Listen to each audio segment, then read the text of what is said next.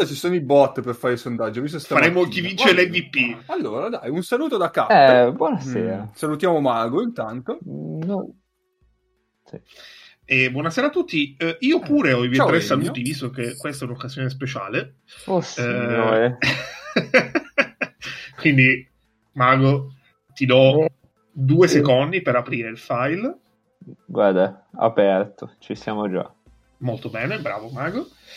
Allora, io saluto, eh, risaluto di nuovo il Presidente del Consiglio Mario Draghi, perché adesso è ufficialmente il Presidente del Consiglio. Ci sei? Eh, aspetta, eh, che... che qui... Ho... No, eh, eh, ah, eccolo qua, Mario Draghi. Poi saluto il coach Stefano Michelini. Vabbè, questo molto scorretta questa cosa. Vabbè, era ovvio. E, e, poi saluto Twitch. Perfetto, allora. Perché ci ospita e quindi mi pare cortese salutare Twitch. Stefano Michelini, chissà se l'avevi mai salutato. No, sicuro non l'avevo mai salutato. Di lui sono sicuro. Ok, perfetto. Michelini e Twitch.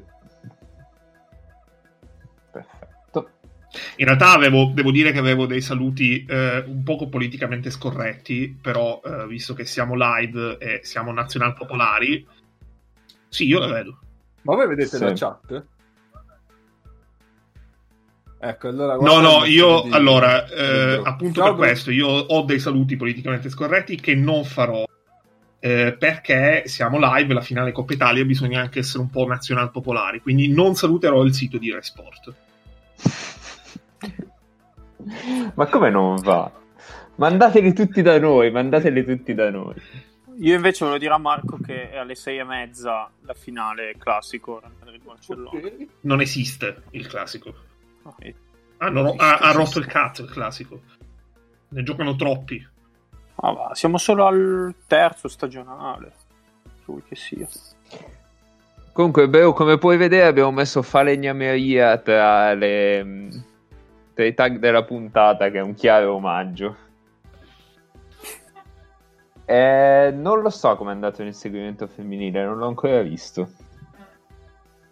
Posso parlarti dell'inseguimento maschile, ma non, non di quello femminile. Vabbè, ma Io... parliamo un po' di questa finale. No. Ma parliamo un po' di questa finale. Uh, cosa dobbiamo dire? Se volete, io vi posso dire qualcosa, qualcosa di mainstream uh, basico. Vado se volete. Eh, vai, vai col mainstream. Vediamo, vediamo il canestro impossibile di, di Delaney. Vabbè, dopo... Allora, dopo, eh, esatto. aspetta, facciamo prima due note di... Contorno. Eh, di impostazione tecnica e poi possiamo iniziare a parlare del pre-partita. Tanto sì, abbiamo tempo. Allora, vedremo la partita su Eurosport Player. Come sapete, con Twitch non si scherza, quindi eh, l'idea iniziale magari era anche trasmetterla qua, però dopo vogliamo rimanere sani. No, liberi, potremmo, eh, potremmo trasmettere, ma non come... partite di questo tipo. Potremmo vedere in futuro qualche cosa che non è come, come oggi.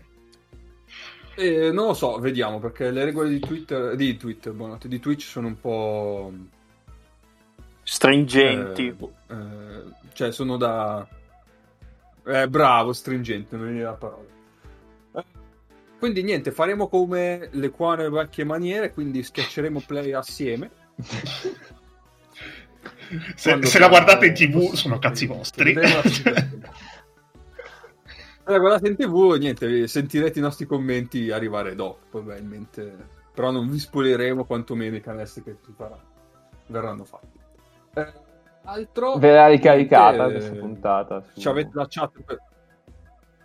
Sì, sì, sì, sì, ci avete la chat per parlare con noi e dopo, comunque, il post partita, noi adesso vediamo, stiamo registrando tutto, poi vediamo quanto mettere. Eh, comunque, sicuramente il post partita lo car- caricheremo come puntata normale eh, che uscirà martedì. Paolo dovrebbe arrivare, Giovanni. Dovrebbe. Sì, ma la Sandro ha vinto. La Sandro ha vinto. Dovrebbe la Sandro ha vinto. Esatto. Quindi Paolo è felice. Così come anche Nick. Eh, sta arrivando. Quindi siamo al completo oggi, siamo al completo. Eh, qui ho detto tutto, sì, direi che possiamo andare alla, al preview della partita. Bene. Prego. Bene, bene. Allora, è la prima volta che Milano e Pesaro si sfidano eh, in una finale di Coppa Italia col formato delle Final 8 perché in realtà Milano e Pesaro si sono già sfidate in una finale Coppa Italia quando non c'era il formato delle Final 8 entrambe le volte ha vinto Milano e si tratta delle edizioni 86 e 87 entrambe le volte eh, tra l'altro due partite punteggio molto alto ed entrambe le volte Milano l'allenava Dan Peterson. Dan Peterson stasera non allena Milano quindi non eh, sono finiti qui i parallelismi. Scusa, i... scusa, un secondo, rispondo a Marco come se fossi Paolo. Sangiovese sarà quello che hai bevuto no, tu. Dopo Dan Peterson. Perché Sangiovese è un vino e non una squadra. Prego. Eh, Marco, io p- spero che eh, Paolo non senta mai questo, questo momento. E per il quarto anno consecutivo, comunque vada eh, questa finale, eh, vincerà una squadra diversa perché Milano non vince la Coppa Italia dal 2017 e in realtà non gioca la finale di Coppa Italia del 2017, dal 2017, mentre Pesaro non gioca la finale dal 2004, quando perse contro la Treviso di Ettore Messina eh, a eh, Forlì. 8-5-7-6. Bravo. E eh, non vince la Coppa Italia in assoluto dal 1992 eh, quando batté la Benetton Treviso eh, in finale. Eh, anche quella volta a Forlì, come vedete, eh, la Coppa Italia è una grande manifestazione, una manifestazione molto divertente da vedere, ma eh, nomi, cose città si ripetono costantemente nel tempo. Io vorrei dire che della Coppa Italia del 2004 che citava prima Ennio, mamma mia, quattro squadre almeno non esistono più. Una, due, tre, quattro squadre di quelle otto arrivate non esistono più. No, scusa, scusate un attimo, ma, ma che tamarrata è? Non l'avevi mai visto ancora? campo dei giocatori. Ass- perché tu guardi l'ingresso in campo dei giocatori? Beh, io guardo dall'inizio del collegamento. Comunque le quattro squadre che non esistono più sono Benetton Treviso, Pompea Napoli, l'Automatica Roma e Montepaschi Siena. Ma sai che c'è anche una statistica su tipo le ultime 11 vincitrici della Coppa Italia? Tipo sì, più della metà tipo, non esistono più, una roba perché, così. Tipo, perché c'è Siena, c'è Torino, sì. c'è Napoli, sì sì sì.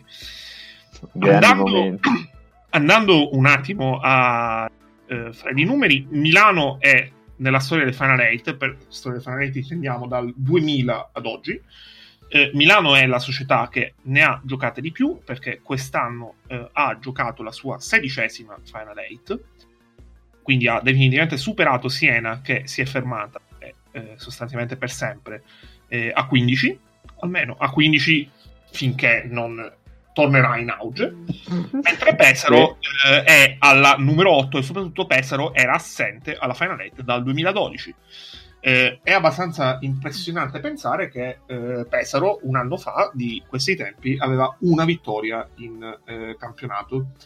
Cioè, eh, un, mentre un oggi anno fa un anno fa di questi tempi era fuori dalla Serie A probabilmente. Sì sì esatto. Andando a vedere gli allenatori la cosa interessante è che eh, Ettore Messina e Yasmin Repecia hanno otto partecipazioni a test alla Final 8 eh, Messina ne ha vinte 5, mentre Repecia ne ha vinte 2 e tra l'altro Repecia è in striscia aperta di 8 vittorie consecutive eh, in, eh, nella storia del Final 8. Qui il record assoluto di eh, presenze da allenatore alle Final 8 è di Stefano Sacripanti, che ne ha ben 11. Andando oltre, eh, Milano cerca la sua settima vittoria nell'era appunto Final 8 eh, si porterebbe a una vittoria di distanza da eh, Virtus Bologna e Treviso. Eh, Treviso, però, non la Treviso eh, che esiste oggi, ma la fu defunta Benetton. E questa è facendo il conto in assoluto in Coppa Italia perché Pesaro ne ha vinte due, quindi va per la terza, mentre facendo il conto Final 8 in assoluto Milano cerca la terza vittoria, mentre Pesaro cerca la prima. A livello di Final 8, eh, il giocatore che ne ha vinte di più è Dennis Marconato con 5. Guardando tra i giocatori in campo, eh, nessuno eh, arriverebbe eh, a, vicino a, eh, a Marconato. Quello che si avvicinerebbe di più è Andrea Cinciarini, che oggi vincerebbe, in caso di vittoria di Milano, la sua terza Final 8, tutte e tre, tra l'altro, con la maglia di Milano. Molto bene. Comunque sì, poi, dire... poi, ci possono Grazie. essere record uh, vari per quanti record di punti segnati in una finale. E è detenuto da eh, Roberto Chiascig con 35 nel finale persa eh, dalla sua Siena contro la Virtus Bologna nel 2002. Insomma, un centro classico, a dimostrazione che i centri classici sono meglio. Um, vai, Dinace. Bravo Rock non guarda la finale di Coppa Italia ma eh, se passa quanto San Antonio. Ah io pensavo fossero i nomi di due droghe quelli lì. No. Per... San Antonio dove Vabbè, bellissimo eh, che eh, noi stiamo parlando di una Cava finale Nicolau, di Coppa Italia. Sì. Scusa Neis non ho capito. Ex che diceva Brock l'ha vista dove giocava di Nicolau, quello di Varese, dove ha fatto il college. Ah, sì, sì, sì, sì, sì. sì. Dicevo, è bello che noi dobbiamo parlare di Coppa Italia, mentre in chat ormai si parla solamente di una partita di college. E tu pensa che loro ci vogliono copiare? ok, pensa inizia con uh, Figlioi, Justin Robinson e poi tre persone alte uguali. da Dorella Filipovic a... Dovresti essere abituato tu, Mago. A Tyler Kane. Ma eh, certo, io, io farei i quintetti solo con persone alte uguali. Per, per mettere 90... in difficoltà esatto. i, i social media manager. Per l'1,98 e i 2,02 e poi il 5,220 però. Ah, io devo dire che queste grafiche, queste nuove grafiche in occasione della finaletta sono, uno, molto belle, perché sì. sono abbastanza asciutte, fatte bene. Intanto c'è un indimenticato ex dell'Olimpia Milano in tribuna. Direi Panther Shields Lidei Hines. Classico. E l'unica cosa è che eh, ho quasi pianto quando ho visto la grafica con i tre punti della partita alla eh, partita tipo delle tv eh, regionali NBA eh, di coach Michelini, che c'era 52 eh, vittorie di Messina io sto cercando a cosa si riferisca quel dato di 52 vittorie di Messina, onestamente. E... Perché Messina ne ha, Ah no, perché Messina in realtà nella, in Coppa Italia ne ha vinte 50 di partite, quindi eh, ne ha, e ha 52 adesso, quindi andrebbe a 53. Quindi 50 so, se vuole numero. che si fermi a 52. Esatto. E Rodriguez re degli assist pure Rodriguez e degli assist e poi difesa punto esclamativo difesa punto esclamativo. Devo dire che eh, tutto chiaro insomma. benissimo. Beh, che sfoggiare le maglie nere. tu pensa se, se le chiavi fossero eh, sconfitte di Messina eh, Rodriguez un sacco di palle perse e difesa zero sarebbe molto bello. Invece no, bisogna fare le cose bene per vincere le partite. Non l'avrei mai detto. Mago, ci chiedono perché siamo nella sezione falegnameria. Le ultime 48 ore. Eh, siamo nella sezione falegnameria perché... Perché c'è in campo Kai Lines che tirerà delle mannaiate alla gente. No, è una citazione, una citazione Intanto... dai nostri cugini famosi. Intanto l'ascoltatore L Neri 84 eh, ci chiede se Amedeo della Valle ha terminato i 14 giorni di isolamento. Eh, la mia risposta è: mm, nel caso mi interessa relativamente perché Amedeo della Valle fra un paio di giorni va in Russia con la nazionale. Eh, ah, quindi ecco sono, perché qua. No, sono, perché... sono okay, fatti okay. loro. Ok, allora va bene. Sincronizziamo gli schermi visto che siamo verso la palla 2. Che sincronizziamo? Noi guardiamo e Ennio attacca sì, sì. cazzo. No, io sono davanti a voi perché io già ho visto. Eh, eh ho capito. Va bene, va bene, va bene. Allora, niente. È partita la partita. Vabbè, ma quindi c'è cioè, così, saga del maiale, ognuno per conto suo. No, eh, vabbè, eh, siamo tutti su, sul player, quindi siamo tutti pari. Questo lo dici. Mi- Milano gioca subito un, un bello Spanish per, Un bello Spanish per, per Panther. Panther. Allora, io metto... Comunque una può essere- Così. Ci sta che sia una chiave Panther contro Figlioi, eh. Cioè, Figlioi è abbastanza attaccabile in certe situazioni. Perché Sì. Subito un intercept. Cioè, è, Ah, a proposito di- come difensore, però può, può subire la rapidità di Panther. A proposito di Spanish, mi è capitato di guardare in giro su, su Twitter che chi fa un po' di X e Nose, eh, visto che ormai le difese sono già un 2-3 anni che lo, si devono trovare, far trovare pronte per difenderlo, e adesso mi è capitato di vedere che il- l'esterno che va a bloccare Cieco il lungo che va sotto aveva fatto una finta di bloccare, taglia sotto in modo tale che il lung- le difese sono, giocano a memoria questo, questo tipo di situazione e il lungo si trovi in, alla fine libero con un pick and pop. Eh, scusa, Bisantis, minuto e punteggio, per favore. Eh, 5-0 8, 47, 5-0. Benissimo, allora siamo in pari. Perché ho messo Now TV con Eurosport. Nel periodo non collegato, fuga sulla fascia di Lidei che giunge al limite dell'area e scarica un potente destro che trafigge la retina. Comunque, Tanto il sottolinea che Heinz Kane potrebbe essere una bella sfida per le Olimpiadi di matematica, in effetti.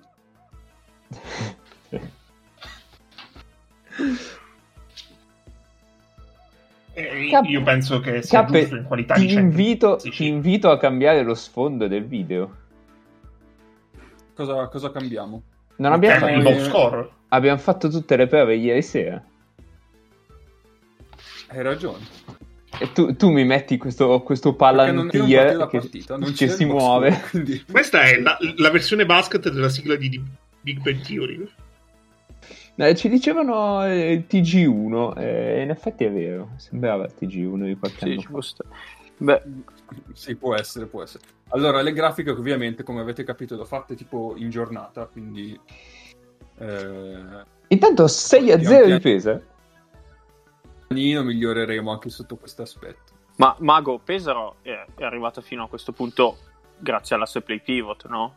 Certo, certo, io ho ovviamente ehm, per il momento la vincitrice del contest asse per il pivot Coppa Italia è Pesaro perché abbiamo ben un articolo su più24.it che vi leggerò in una pausa probabilmente.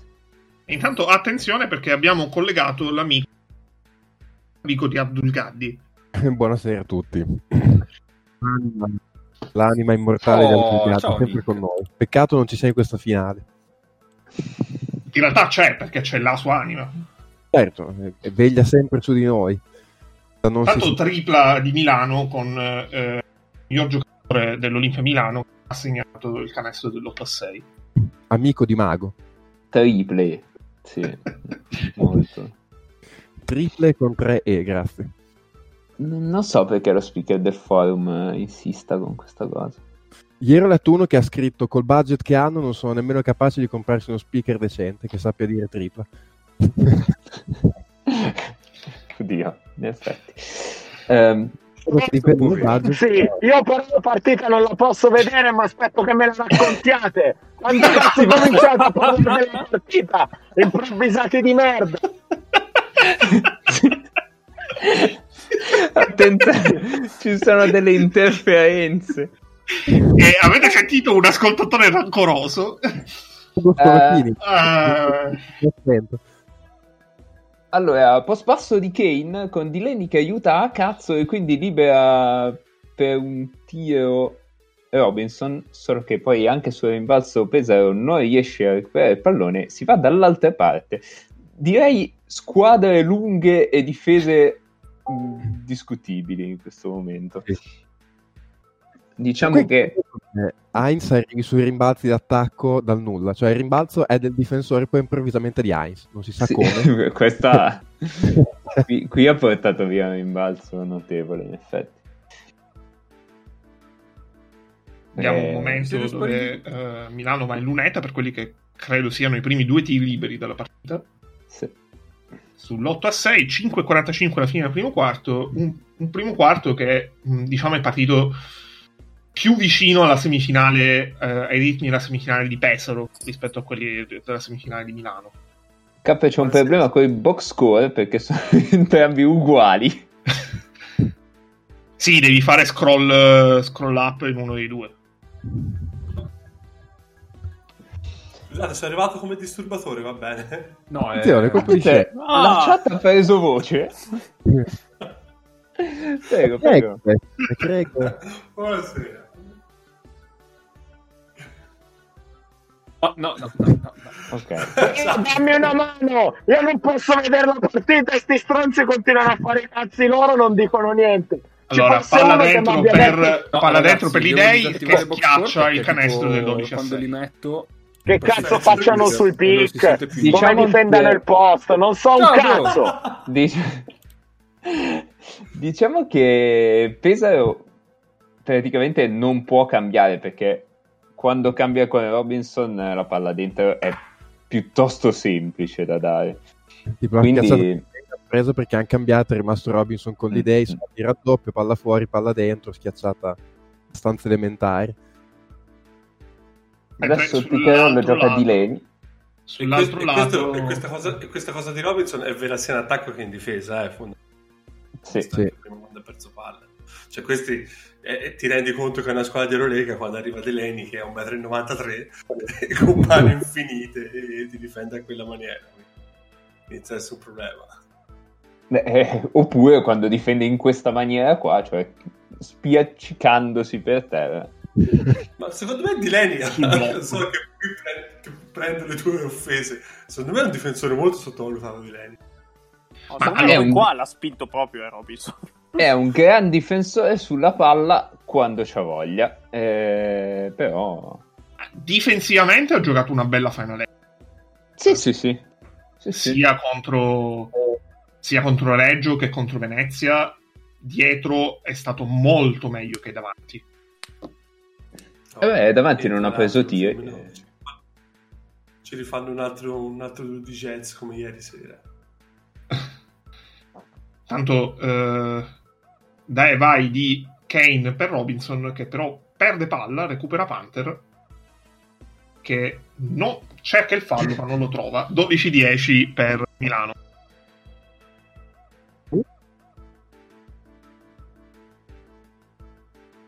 perse eh... Ma deve essere almeno la quarta volta che vanno in contropiede. Può essere, sì. sì.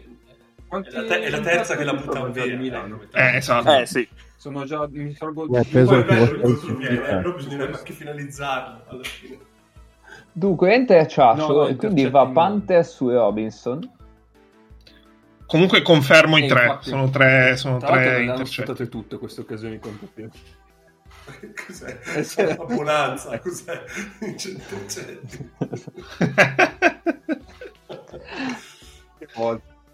Ora, hai capito che razza di servizio questi? Ma io non lo so.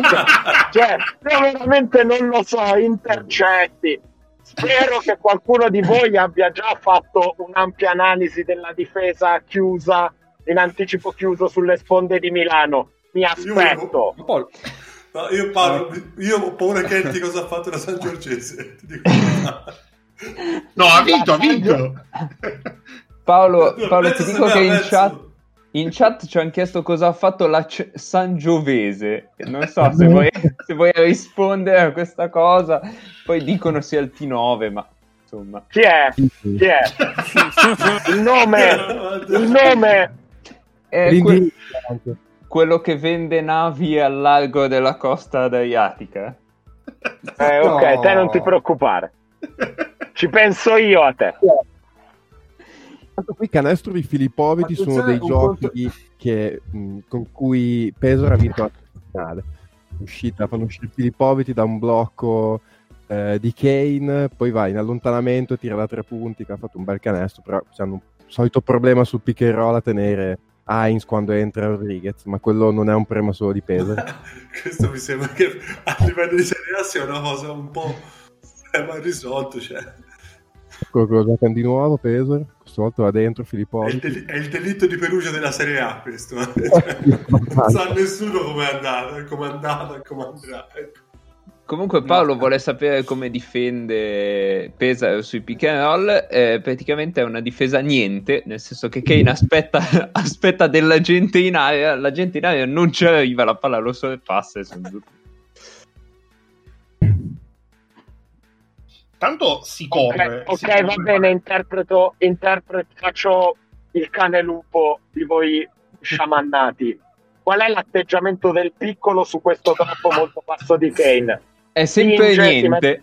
E il piccolo non fa assolutamente nulla. Abbraccia il bloccante e gli passa dietro, gli passa dietro e abbaia alle caviglie del, del palleggiatore senza mai prendere. Filipoviti sul lato debole? Niente, ah, niente. La risposta è sempre niente. È stato lì un po' a metà a metà, poi a un certo punto è andato a tirare una clavata a però poteva essere lì tipo un minuto prima. Sì, però... Vabbè, vabbè ho capito. Già, già, voi siete quello che siete, però se non aiuta eh, è un problema vero. No, sostanzialmente Pesaro sta, sta giocando come se fosse un 2 contro 2 quella situazione lì, solo che non gli sta andando benissimo. Mm-mm. E allora hanno il problema che, che, Robinson non gli riesce a passare sui blocchi per una questione fisica e anche eh, perché i blocchi sono gli Heinz e gli Day e quindi poi dopo devi provare con Kane a, a mettere delle pezze dentro l'area per non obbligare gli uomini di lato a, a, staccarsi troppo perché poi dopo sai dei tiri da tre punti aperti ovunque. Eh, eh. Che è quello che è successo con Venezia, cioè nel momento in cui Venezia ha iniziato a a prendere alto il palleggiatore e quindi a lasciare più spazio al rollante e quindi a dover chiudere con gli, con gli uomini sugli angoli al rollante poi sono arrivati dei tagli alle spalle che, che hanno distrutto. Tanto gran canestro di Drell che riporta Pesaro sotto di 4 Drell per caso riesce ad essere quello che è stato in questi 4 giorni da qui fino alla fine del campionato abbiamo trovato un bel giocatore il problema è che ho paura che non sarà così, non so perché, ma ho la sensazione che non andrà così. Tanto... Ecco, questa volta è vuotato. Pesa, è vuotato. Io, io, io, la continuità e la consistenza da un ventenne sarei su- sorpreso, ecco, mettiamola così. Eh no, esatto, esatto. livelli. Sì, sì, sì, no, no, ma è per mettere in, in, eh, in, relazione a tutto, anche perché questo arriva da un anno e mezzo di, di, di, di poca fiducia, un po' per i risultati, un po' perché ci ha messo del suo, un po' perché, perché è successo e tutto, però ecco. E poi non è mica Tadas, eh, voglio dire. La Tadas Beh, è più vecchio, mago. Eh, no, stavolta Pesa era ruotato, quindi tripla apertissima per Shields dall'angolo che entra e esce. Eh... Comunque questa, questa partita siamo tutti d'accordo che finisce nel momento che iniziano a giocare più Finisci Mago, finisci la loro che erano sì, eh, certo, certo. l'asse pivot play. E intanto è finito il primo quarto, uh, canestro in contropiede di Moraschini servito da Datome, 21 per Milano. Mm, Però ti invito a riguardare la difesa di Dileni su questa situazione. Anche Rodriguez, certo, certo, certo. Pesaro comunque più riesce a contenere queste situazioni di, di, contropiede, più ha chance di rimanere in partita almeno un tempo, perché sto primo tempo, sto primo quarto ha preso troppo contropiede eh, a costo di andare meno a rimbalzo in attacco, però se prendi tutto sto contropiede, già a metà campo fai fatica, se poi gli fai fare anche non so, 15 punti in contropiede è dura, eh. Eh, no, ma d'altronde mi, mi, sem- mi, sembra che la scelta appunto eh, difensiva di Milano sia di incoraggiare in, in un senso, non far canestro, però sta lasciando molta libertà sui gli è andata già bene perché Milano ha sbagliato un po' di, di, di penetrazione che poi comunque hanno quel tempismo e quel 42 che sembra brevino, eh, però ci sta che mi sbagli. Che sì, Milano che tende a mandare dentro, mi pare, sì, sì, sì. mi pare evidente. Sì, e poi ci sono giocatori diciamo d'azione ma non di grandissimo intelletto come Robinson che sull'ultimo possesso a 9 secondi dal termine prova quella penetrazione lì sapendo che poi ci trova i treni e Mm. Sì, sì. Si, sta, si sta tirando tanto perché sono 19 eh, da un lato, 16 dall'altro tiri nel primo quarto. Non si sta tirando benissimo perché in due le squadre sono 3 su 14 da 3. E K, io ti consiglierei di mettere l'home page di Lega Basket, perché se non altro hai il punteggio che si aggiorna automaticamente. Ma scusa, K, ma quello che avevamo pensato ieri? Mm.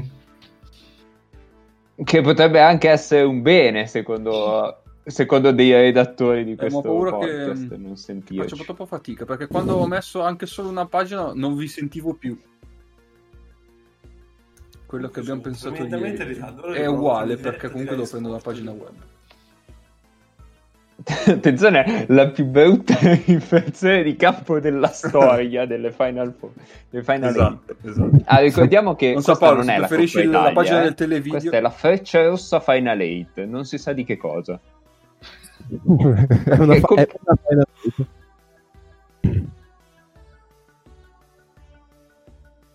No. Non c'è scritto da nessuna parte Coppa Italia. Vedo American Express, Panasonic, Unipolsai, ma non vedo.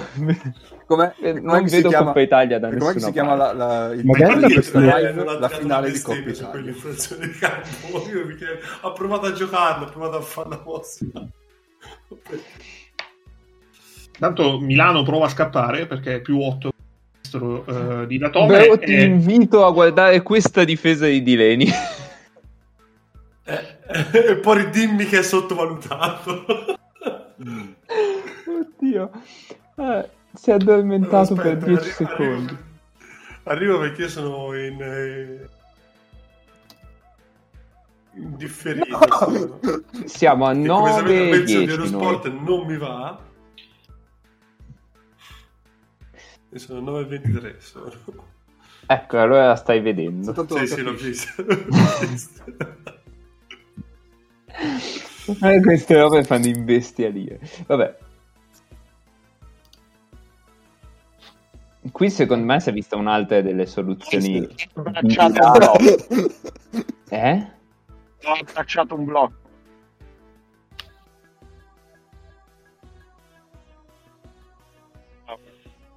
Eh, questa è una soluzione di Milano contro cui Vabbè, soprattutto quando gioca a 4 da Tome, cioè quando no, gioca a 3, l'uomo quando gioca a 4 contro cui le difese italiane oggettivamente sanno, non sanno che pesci pigliare, nel senso che lui... Il flare dopo il doppio pick and roll.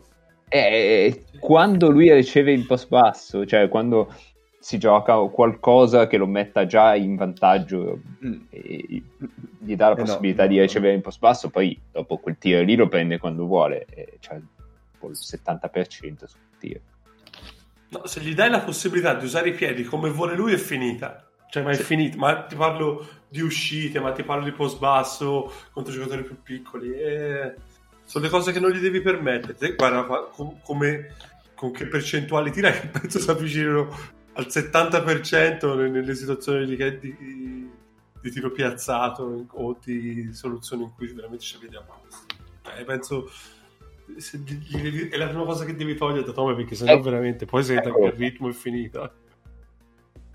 Eccolo, Eccolo qua. qua. il primo gioco mm. che dicevamo. Eh. Uh, oddio, in realtà è una roba strana, nel senso che... Ehm... Secondo me è il flex, che poi in realtà sì. andare in flex Rodriguez gioca per l'uscita di Datome perché magari gli si aspetta che lui vada a fare il blocco flex invece una volta quando, quando ho visto, infatti, quando avete detto, oh, ecco il primo gioco che roll invertito, ho visto Piliga in ho fermi, che sta succedendo? No, in realtà, appunto, palla biliga che, che esce, diciamo, in... sopra il gomito e poi, in teoria, lì di solito il 4 gioca un blocco a scendere per, per l'1 che ha passato la palla. Eh, ah, intanto abbiamo una domanda. Eh, dica, abbiamo una domanda e mia, il mio appello è fate le domande per un, per un motivo semplicissimo. Cioè la possibilità che questo più 13 diventi un più 20 fra poco, fra due Poi minuti. lascio spiegare ai conduttori veri del programma Spanish, ma che tanti preferiscono usare Bamberg perché non vogliono dare, dare a Scariolo la, la, natività del, del movimento. Prego. Eh, allora, lo... Mi Dica. stavo emozionando, bro. Bro, mi stavo emozionando. Per un secondo ho sperato che tu stessi anche spiegando ai nostri ascoltatori cosa sia. Aspetta, no, no, una bella no, Aspettate un attimo. Se c'è modo di mandare in onda c'è anche la clip di uno Spanish. Eh, se... All'intervallo, all'intervallo. Ok, ok. E infatti, e infatti, infatti, sto andando a cercare la clip. Comunque, Adesso Madonna, i, sembra i Masterota per come la vendi. Sfrutteremo i potenti mezzi di Twitch e eh, vi faremo vedere la, la, clip mentre la spieghiamo. Perché adesso... Eh? Non... Come? Eh, volete, se, se, volete ce l'ho una clip pronta di uno, di uno Spanish di Milano contro Venezia. Clip, eh, Va bene, eh, dai, direi, direi che all'intervallo pronta. o in un eventuale timeout sì, sì, possiamo... Sì. O magari anche nel terzo quarto di questo passo, per come Mandamelo. Detta molto semplice, è un pick and roll con uh, situazione di blocco a bloccante, cioè dopo che sì, il bloccante è esatto. viene via, c'è un terzo giocatore che blocca il bloccante. E poi si apre, giustamente, perché lo spazio esatto. è ai tre punti. Quindi. E siamo 30-15. Siamo 30-15. 8 e... minuti alla fine del primo tempo. Pisa sta giocando a nulla eh, dopo a 8 secondi gioca un pick a caso e trova due punti. No, perché c'è Biliga. Però prossima io... diretta posso consigliare un drinking game sui movimenti che fanno certi giocatori. che ne so, si beve a ogni tecnico di Saturn queste cose qui. Bene, eh? Ad ogni taglio di Saturn, ma nel senso di taglio che viene tagliato, non di taglio in campo. eh, comunque, è un problema se Milano da rimbalzo riesce ad aprire così rapidamente ad andare in contropiede. Eh? Eh, direi di sì. Perché è vero che Shiz ha poca fisicità cheat, però, però una volta lanciato in contropiede così, eh, insomma. Shiz Adesso... che chiama il pallone in post contro Gerald Robinson brutto possesso di Shields, sinceramente, qui. Eh? Aveva un quarto di campo per attaccare, aveva vantaggio fisico, poteva, poteva provare gira... ad attaccare la difesa sul fondo. Si gira e tira corto, rimbalzo di Datome che subisce fa. E prima che sono andato a prendere i rimbalzi in attacco anche con Datome. Qua io pure che non, non voglio spoilerare niente, ma pure che qua la partita sono già finita. da Tome che vede Serpilli e dice e si mette il bavagno mm. perché a un certo punto ah cioè abbiamo, siamo già al momento dove abbiamo diciamo scongiato che... Serpilli. Eh, siamo già a quel momento della partita. eh sì perché eh, nuovo timeout di Repegia perché siamo al 15 0 di parziale per Milano che è avanti di 19 ma qui come vedete 60-10 eh? Qui è successo che eh, penso proprio Serpilli si è piantato sul blocco di, di Heinz. E... No, di Panther. No, no Heinz, Heinz blocca. Ah, no, no, ah, sì, dopo, dopo, dopo. Del blocco e, e... Sì, sì, dopo, dopo. E Pesaro continua, diciamo, ad aspettare in drop eh, Milano, solo che Panther tira da lì, insomma. Infatti, secondo voi c'è qui eh, questa cosa che fa Kane, che aspetta un attimo e praticamente lascia tirare Panther, è una scelta o è lui che è più aggressivo? Perché è sempre, c'è sempre un po' il dubbio della situazione, perché lì magari uno può anche dire, magari Kane ha paura di fare quel mezzo passo che Panther lo batte sul palleggio, non lo so.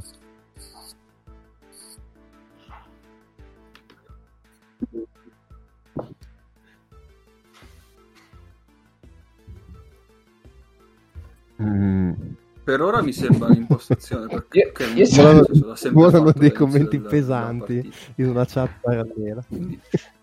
Stavo provando a sentire il timeout di Repice per capire se, se diceva qualcosa a, a, proposito di questo, ma no. E la parte che Repice ha una voce che sembra uscito dagli inferi dieci minuti fa, ma fa niente. E, ehm, io penso che sia una scelta per non esporre Kane uh, a fare falli gratuiti. Anche perché eh, il cioè, il cambio, tra virgolette, di Kane è Zanotti, cioè non c'è un centro di riserva, c'è Beniamino Basso, che però esatto. tento di definirlo, cioè, attualmente ancora un cambio. Esatto. Beniamino Basso che dopo una sconfitta è stato preso da, da ripresa in conferenza stampa dicendogli francamente poveraccio, ma che devo fargli fare? Una delle scene dell'anno, eh, tra l'altro. Non è colpa sua, tanto tripla in transizione di Deleni, 37 a 15, qua siamo 20 a 0. No, siamo, siamo, solo 18 ancora. Ah, parziale chiuso. Ehm... Sì.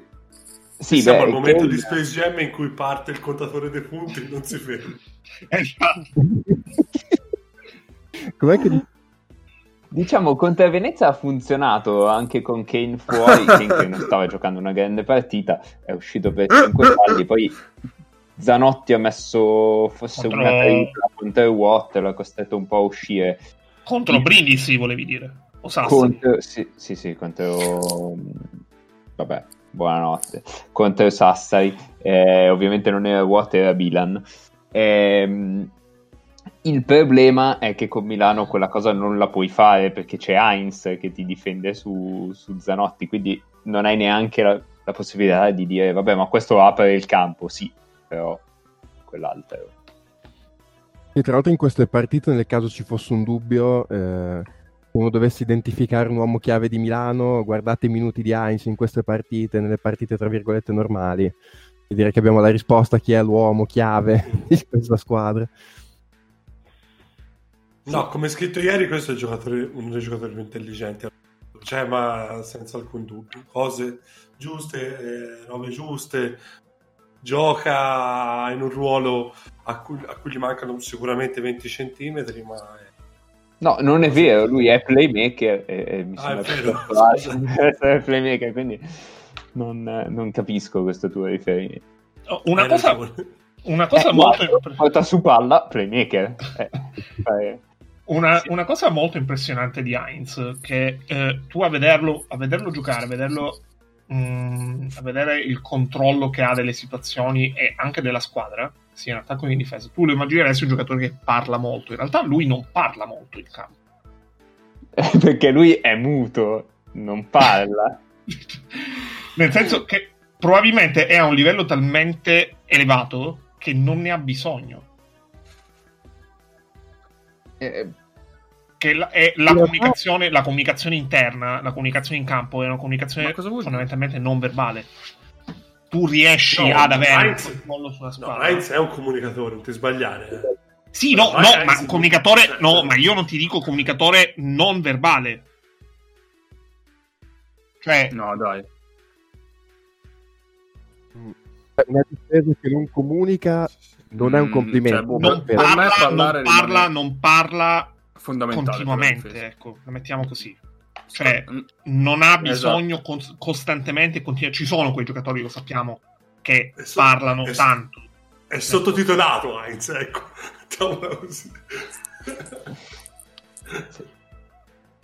È vero che, è vero no, che Milano no. in difesa mi sembra che abbia messo su degli automatismi eh, eh, vanno, va, vanno, a meno... No, cioè, volevo, volevo intendere quello male. Ok.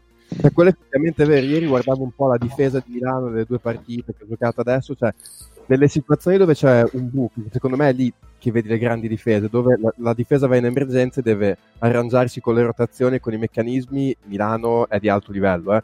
E vedi proprio i giocatori che vanno non dico a memoria, ma quasi, cioè tutti sanno nella situazione d'emergenza come muoversi in relazione a quello che stanno facendo i compagni, che è sinonimo di grande difesa. Quindi da quel punto di vista può starci che certe volte magari eh, non abbiano bisogno di comunicare perché hanno probabilmente anche delle indicazioni che hanno automatizzato.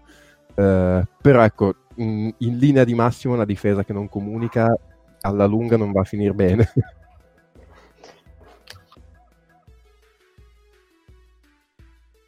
Eh sì, cioè, nel senso, non facciamo passare il concetto che, che se non si... No, cioè, che, anzi, mettiamolo che se non, che si, se non si parla o, funziona. può funzionare sempre. Mettiamolo da questo concetto qui perché non si è parla sì, questo, si parla.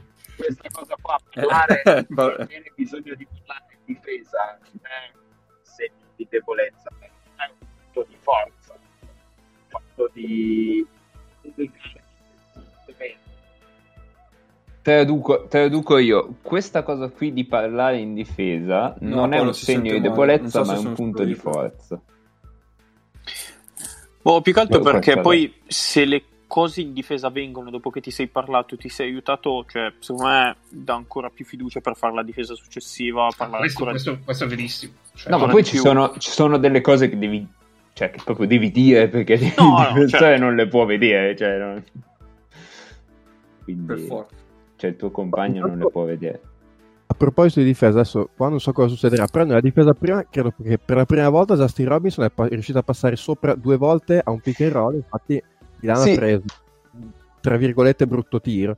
Stavo dicendo, cioè stavo pensando proprio quella cosa lì. Eh, Pesaro praticamente non cambia mai, tranne nei pick and roll in cui è coinvolto Justin Robinson, che probabilmente è la persona peggiore per cambiare, perché o- oggettivamente se finisce contro anche un solo un mezzo lungo può andare in difficoltà fisica.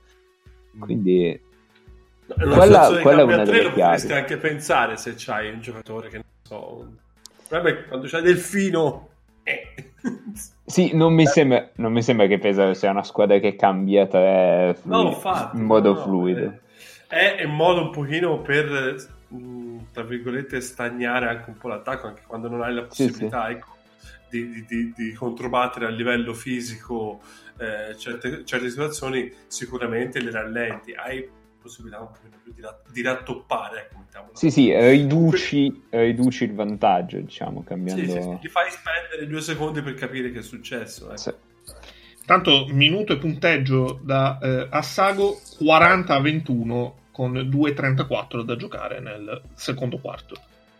Uh, sono pari, incredibile. Heinz prova a fare la seconda infezione di campo Vedi più brutta della tutto. storia del Final 8, non ci riesce. In compenso, e... Eh, però, Milano segna sul carico di Rodriguez per Shin.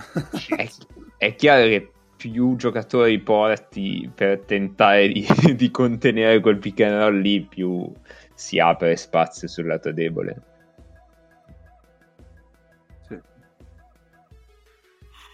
Cioè, adesso le ultime due azioni sono state due triple arrivate un po' diversamente, però comunque eh, perché avevano giocato pick and roll eh, Heinz e Rodriguez e la difesa è un po' collasatina. E anche vederle queste... no, anche vederle queste cose qui, perché poi Sapone è andato proprio in profondità e, e, lo puoi capire con Heinz, eh, per carità. Ma Rodriguez eh. ha lasciato andare una, una fucilata a Shields, quello è il problema. No, no scusami. No, eh, sì, no. Quel, pa- quel passaggio diciamo che non è per se vogliamo mettere tutto insieme.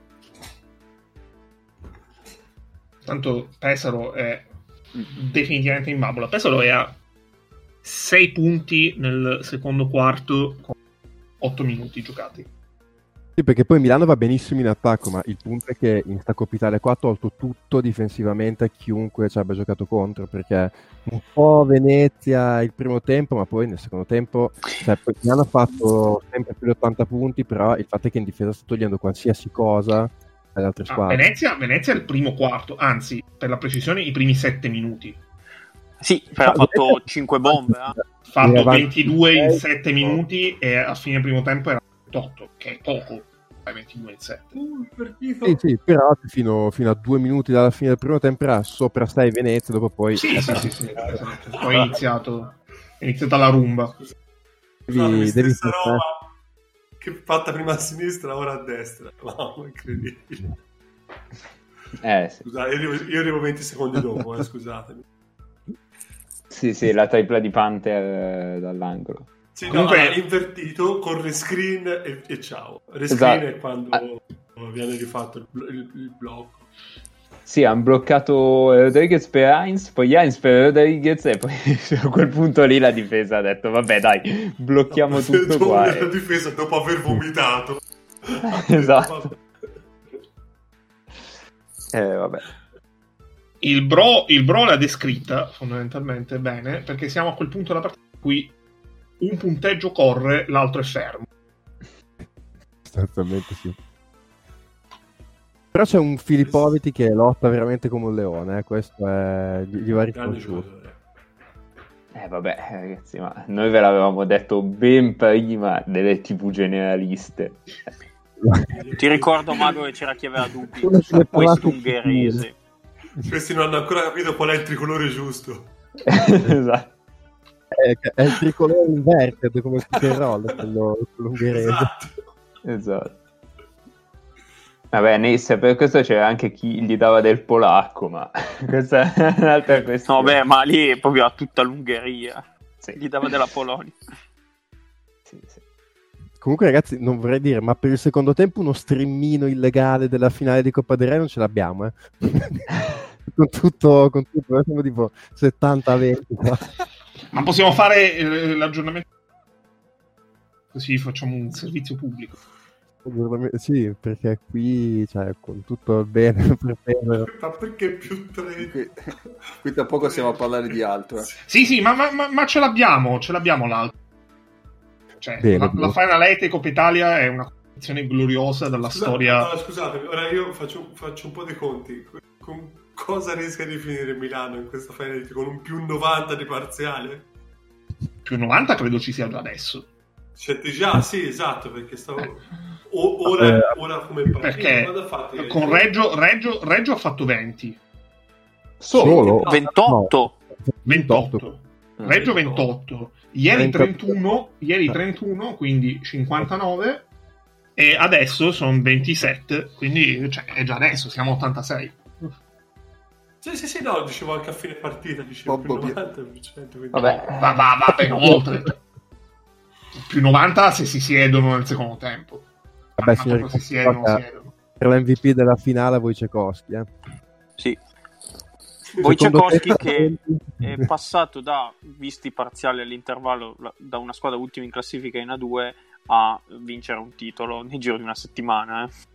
Vabbè, ora dico senza piangere. Esatto. Eh, il problema è che sto piangendo dentro, lo so.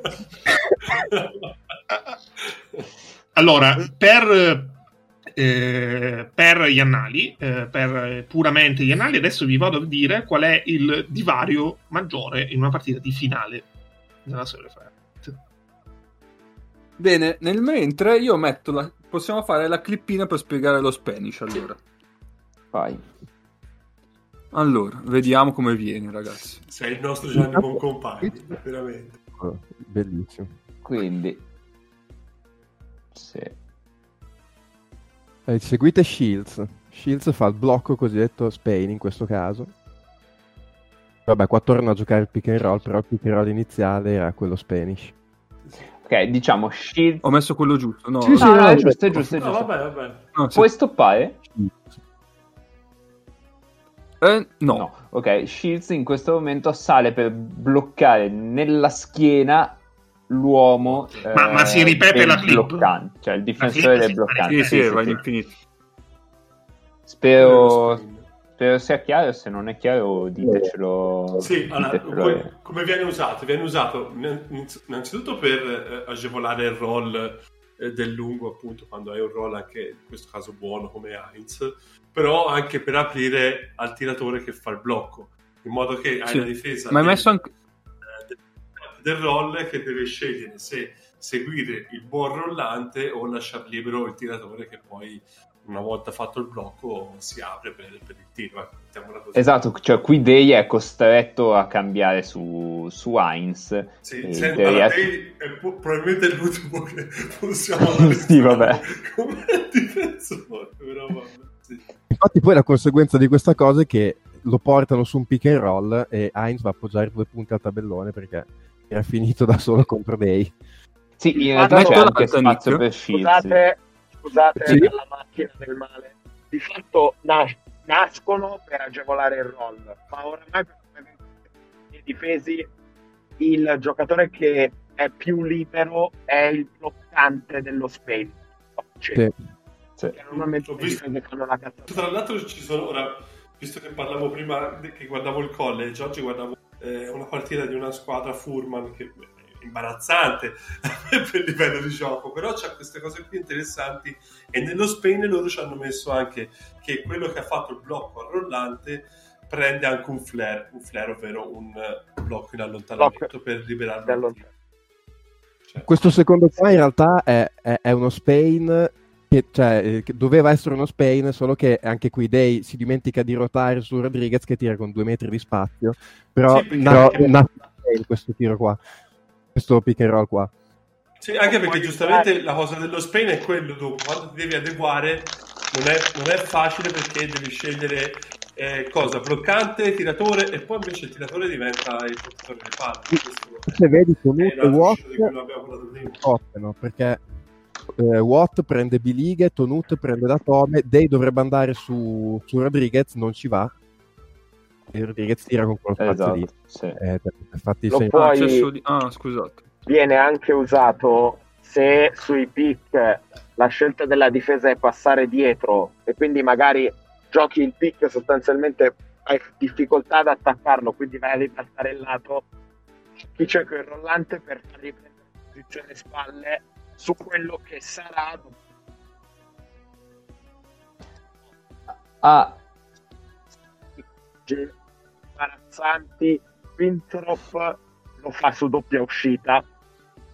Fa spe- hanno una doppia uscita che parte dal, dalla formazione classica della doppia uscita ma sfruttando amabilmente ah. il cronometro dei 30 secondi fanno delle robe mistiche meravigliose su questa doppia uscita e ci iniziano le partite. Tutte le eh. partite partono con un cetriolo zucca da schieramento doppia uscita e sono meravigliosi. Cetriolo zucca fa un po' crossover.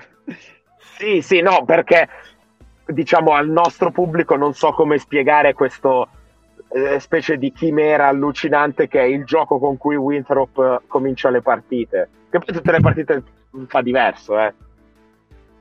Oppure, se vi capita di guardare Auburn, Auburn è una di quelle squadre oh, per vedere Sharif Cooper, sostanzialmente.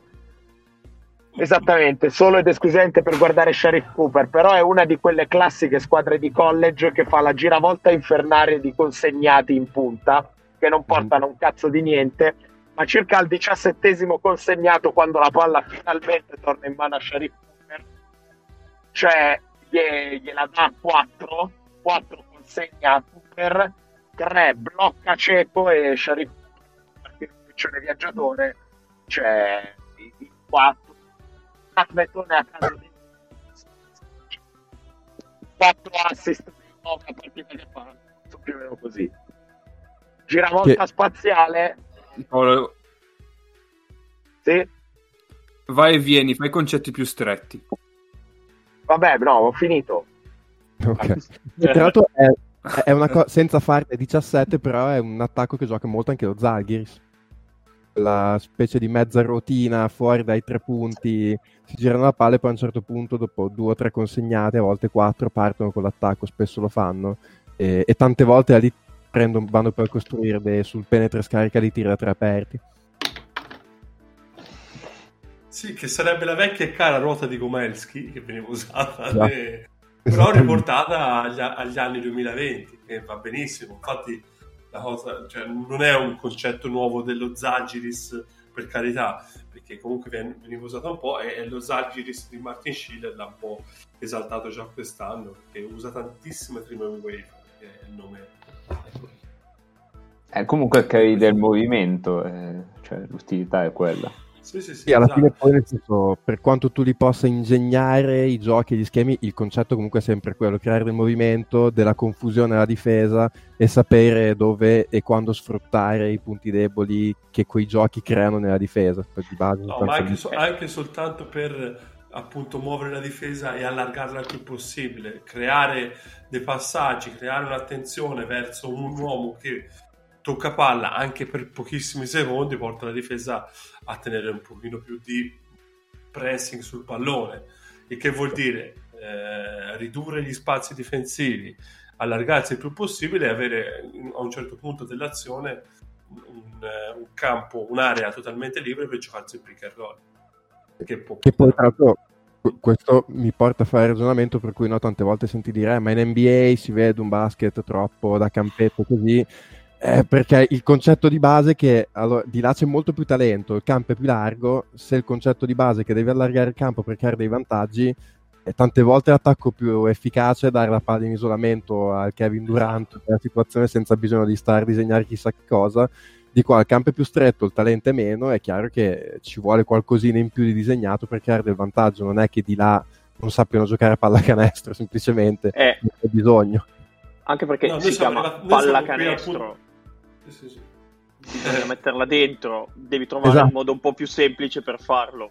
Alla fine No, la cosa che lo spiegavo l'altra volta il mio fisioterapista che mi chiedeva appunto questa cosa qui è appunto il dire eh, noi non ci rendiamo conto dei stazzi atletismo che hanno i, i, i, i, veri top NBA che veramente non hanno bisogno cioè qui siamo già a un livello dove devi costruire per avere meglio dell'altra squadra di là c'è un concetto che questi sono mostri fisici atletici e tecnici. Cioè, capite che una squadra di Eurolega che ha un giocatore simile da, da sfruttare probabilmente giocherebbe alla stessa maniera. Beh, senza, senza andare tanto lontano, l'Arkin dell'anno scorso eh, eh, esatto. giocava, giocava, molto palla in mano, molto isolamenti, molti pick and roll suoi e soluzioni sue. Esatto, perché è giocatore di altri sì, signori, io vi devo salutare. È stato bello, ho fatto un po' di disturbatore. No. Vi lascio. Ho un secondo tempo che si, che, che si prospetta imperdibile, tra l'altro. Comodo così, eh? cioè, cioè, cioè, cioè lasciarci a noi dentro di questo secondo tempo. Beh, la prossima volta che la prossima volta che vediamo Corea Filippine, eh, sappi che starai tutta la partita qua. Beh, quantomeno, quantomeno. A te e noi ce ne andiamo dopo tre minuti, giusto? È karma che ritorna. Esatto. Tanto alla schiena cosa le ha messo addosso? Porca vuoi. Cosa? Vi saluto con questo bellissimo bagatto. Vi saluto. Esatto. E, Come Bellissimo.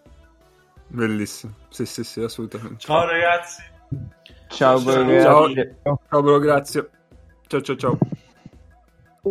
Allora, adesso che la competenza se n'è andata, io posso dirvi che eh, più 24 ci teneva a far vincere queste Final 8 dell'asse play pivot alla sua squadra, ovvero a Pesaro.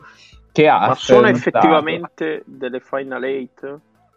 Sono del Final 8, c'erano 8 squadre, credo ci fosse anche un treno assieme all'asse pre-pivot, perché eh, ricordiamo che quando c'era l'asse i treni arrivavano in orario, quindi la freccia rossa ci sta. E, ehm, all'overtime Pesaro ha, l'ha affrontato senza l'asse pre-pivot titolare, Kane e Robinson, che erano usciti per falli.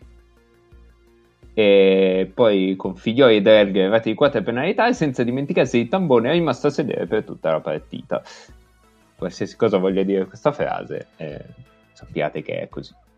È così. Tra l'altro, l'esperienza ci insegna che chi raggiunge il supplementare all'ultimo secondo lo affronta con uno spirito diverso, felice dello scampato pericolo e con l'abbrivio per portarsi a casa la vittoria. In questo caso qua direi che Sasser l'ha preso allegramente di dietro. Esatto, esatto. Eh, se pensate che i cani abbaino perché ho letto una cosa scritta, vabbè, non perseguo. Da cani. non perseguo. Ma la VL di quest'anno è una squadra con le palle scusate il francesismo, un gruppo vero che potrà anche perdere, ma che vende sempre cara la pelle. Vabbè, niente, questo è, questo è quanto. Atteggiamento di hashtag. È tutto lì. Atteggiamento di palle. Giusto. Yeah. Ed effettivamente la, la VL in, questo in questa partita però è una squadra senza palle, perché ha una palla recuperata e nove palle perse, quindi, eh, quindi fa meno 8 direi di palle. Speriamo ne avesse tante. E per giocare bene a basket bisogna avere palle in positivo. Esatto, sì, sì. Eh, io ce l'ho un po' smussata ai lati perché mi danno fastidio quando cammino. Grande shit. E soprattutto palle che entrano nel canestro io vi dovevo uh, un po' di record, di record statistici. Allora, uh, il maggior divario nella storia di una finale eh, di Coppa Italia è, se parliamo di Final 8, eh, più 25, quindi siamo già oltre, ehm, ovvero quando la Virtus batté Pesaro nella finale del 2001. Ricordiamo poi tutti cosa successe nel 2001 alla Virtus. E eh, in assoluto invece più 29, eh, quando nel 1973 Varese batté Asti. Se invece facciamo la squadra che ha segnato di meno in una finale, eh, parlando di Final 8 è sempre quella Pesaro, con 58 punti, mentre in assoluto è Treviso nel 98 Treviso anche lei eh, perse in finale contro la Virtus eh, con, segnando solo 55 punti. Invece il record di vantaggio cumulato nelle tre partite eh, di una Final 8 è di 67 punti ed è di Milano nel 2016. Eh, Milano che è partita oggi da 59 e abbiamo visto prima che è già abbastanza oltre. Allora, ragazzi, mh, mm, manca ancora un po' all'inizio del terzo quarto. Possiamo parlare delle prime partite, facciamo magari una e poi sì. dici? So, sono mutato, ma è un sì sì. Nel post partita parliamo delle altre. Che dite? Ma io direi, io direi che possiamo anche and- andare con okay, le partite okay, okay. viste e poi nel caso succeda qualcosa nel caso succeda qualcosa, sì, bene, switchiamo lentamente. Ma...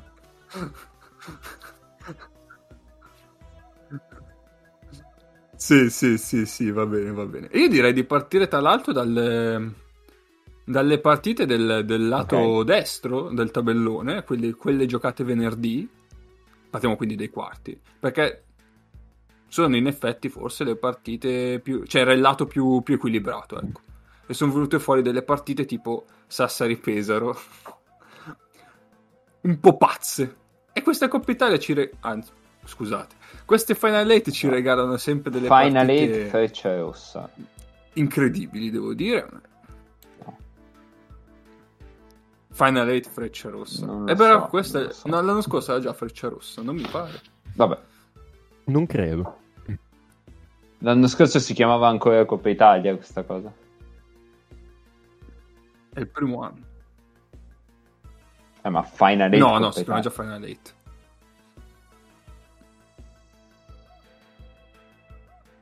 Ah, boh. Vabbè, prego, possiamo, possiamo andare. Andiamo perché con... è ricominciato il secondo quarto, il terzo quarto. Beh, Sassari Pesaro, io cioè, ho, ho, avuto giusto a dire una cosa, nel senso che il giorno dopo, giustamente, no, molti hanno detto eh, la partita dell'anno, effettivamente è stata una partita spettacolare, tutto quanto però, eh, cioè, nel senso, la regular, cioè, l'avevo anche scritto su Twitter, la regular season NBA, che tutti quanti dicono fa schifo, è una roba inguardabile, è, sost- come basket è quella lì. Nel senso che Sassari Pesaro è stata una bellissima partita di run and gun dove sono andate dentro 33 tiri da 3 punti, che è una cosa che io non posso dire, eh, però hanno messo una 16 e una 17. E... Allora la dico io, Nick. Per te. Eh, esatto. e, e, um, è stata molto bella, combattuta, ci sono state delle super prestazioni personali, però le difese non ci hanno mai capito niente, per non dire che non ci hanno neanche mai provato e alla fine è venuta a fare una partita da Final 8 da, perché comunque la Coppa Italia negli anni ci ha abituato a partite un po' pazze che vanno a supplementare dove succede un po' di tutto un upset però eh, finita la partita, nel senso non è che dici ha vinto la squadra che l'ha impostata meglio, l'ha ingestita meglio, l'ha... Cioè, ha vinto la squadra che ha fatto un po' più canestro sostanzialmente. Uh, sì, io mi ritrovo abbastanza in questa, in questa frase. Um, mm-hmm. Il punto, secondo me, è che mentre Pesaro mh, mm, non ha difeso in modo meraviglioso perché Sassari ha tanto talento e probabilmente ha più talento offensivo Sassari di quanto talento difensivo abbia Pesaro. Eh, e quindi semplicemente, nel senso, Pesaro non ha un giocatore per marcare Milan, anche Kane eh, li rende boh, 10 cm, penso. Un po' spasso, è complesso e, e tante altre questioni.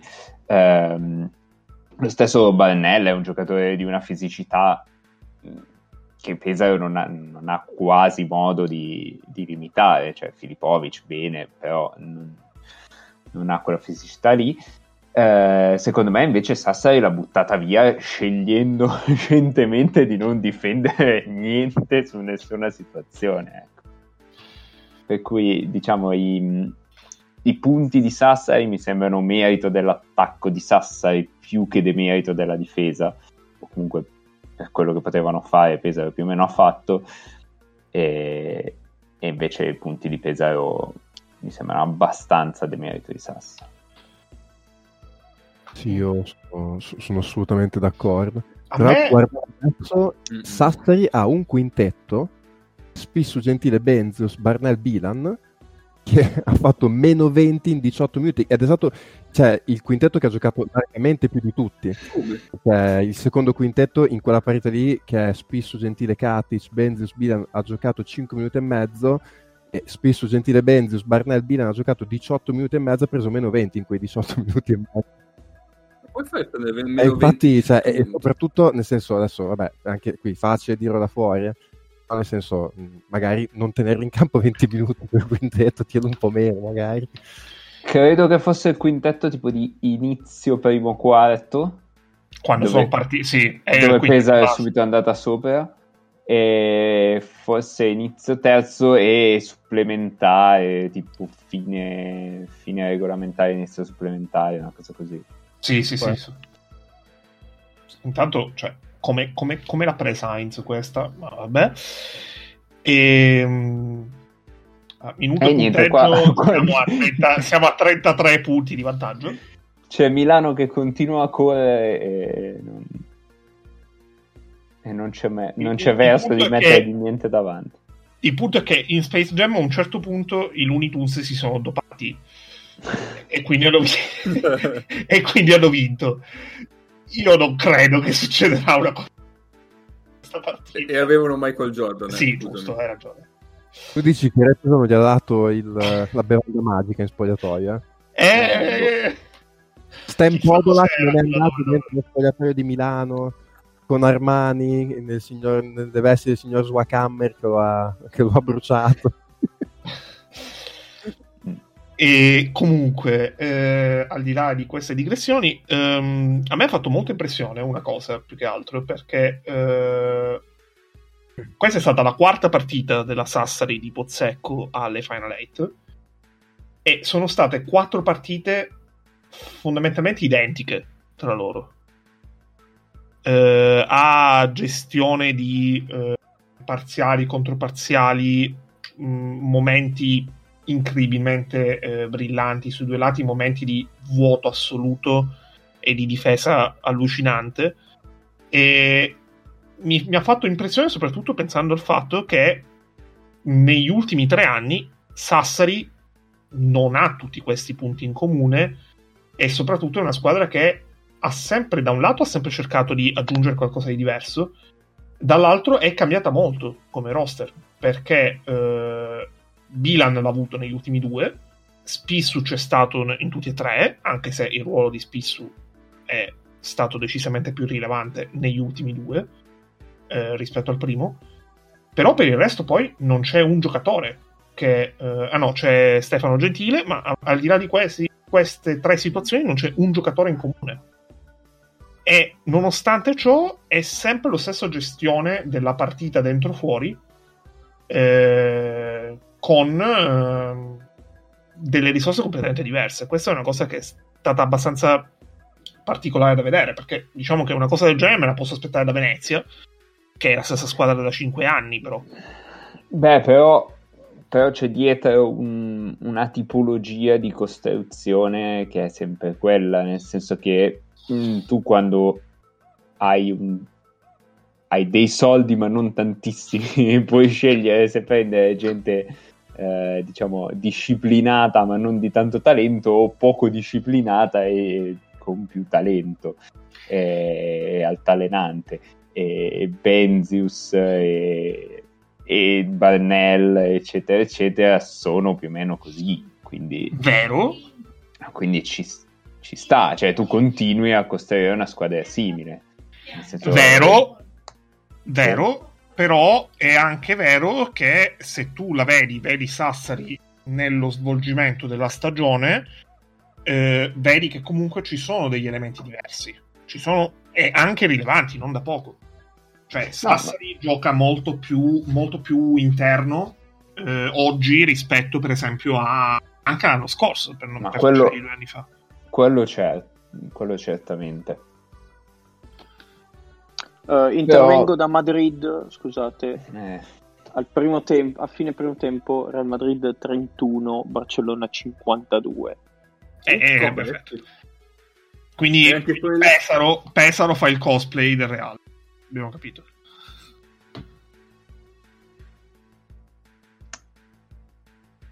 Altero su, su Sassari Sassari Pesa?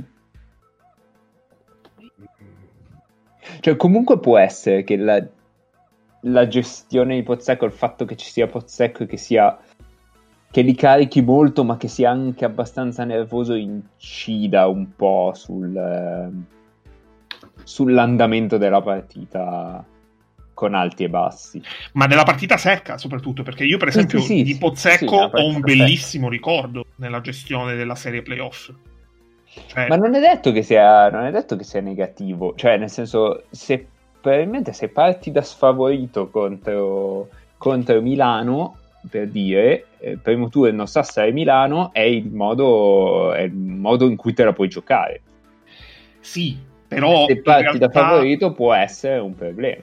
In realtà, però, se tu vai a vedere il tabellone, vai a vedere le sfide, Sassari non è mai partita da sfavorito nelle quattro sfide, in queste quattro partite che io ti dico. Cioè, è sempre partita appunto. con un seed superiore. È sempre con un seed su- e quindi in realtà me l'aspetto di meno. Cioè, se, se Sassari avesse beccato, cioè, allora, se avesse, fosse, fosse, il caso della Virtus, che negli ultimi tre anni eh, al primo turno ha beccato Milano, Venezia e Venezia.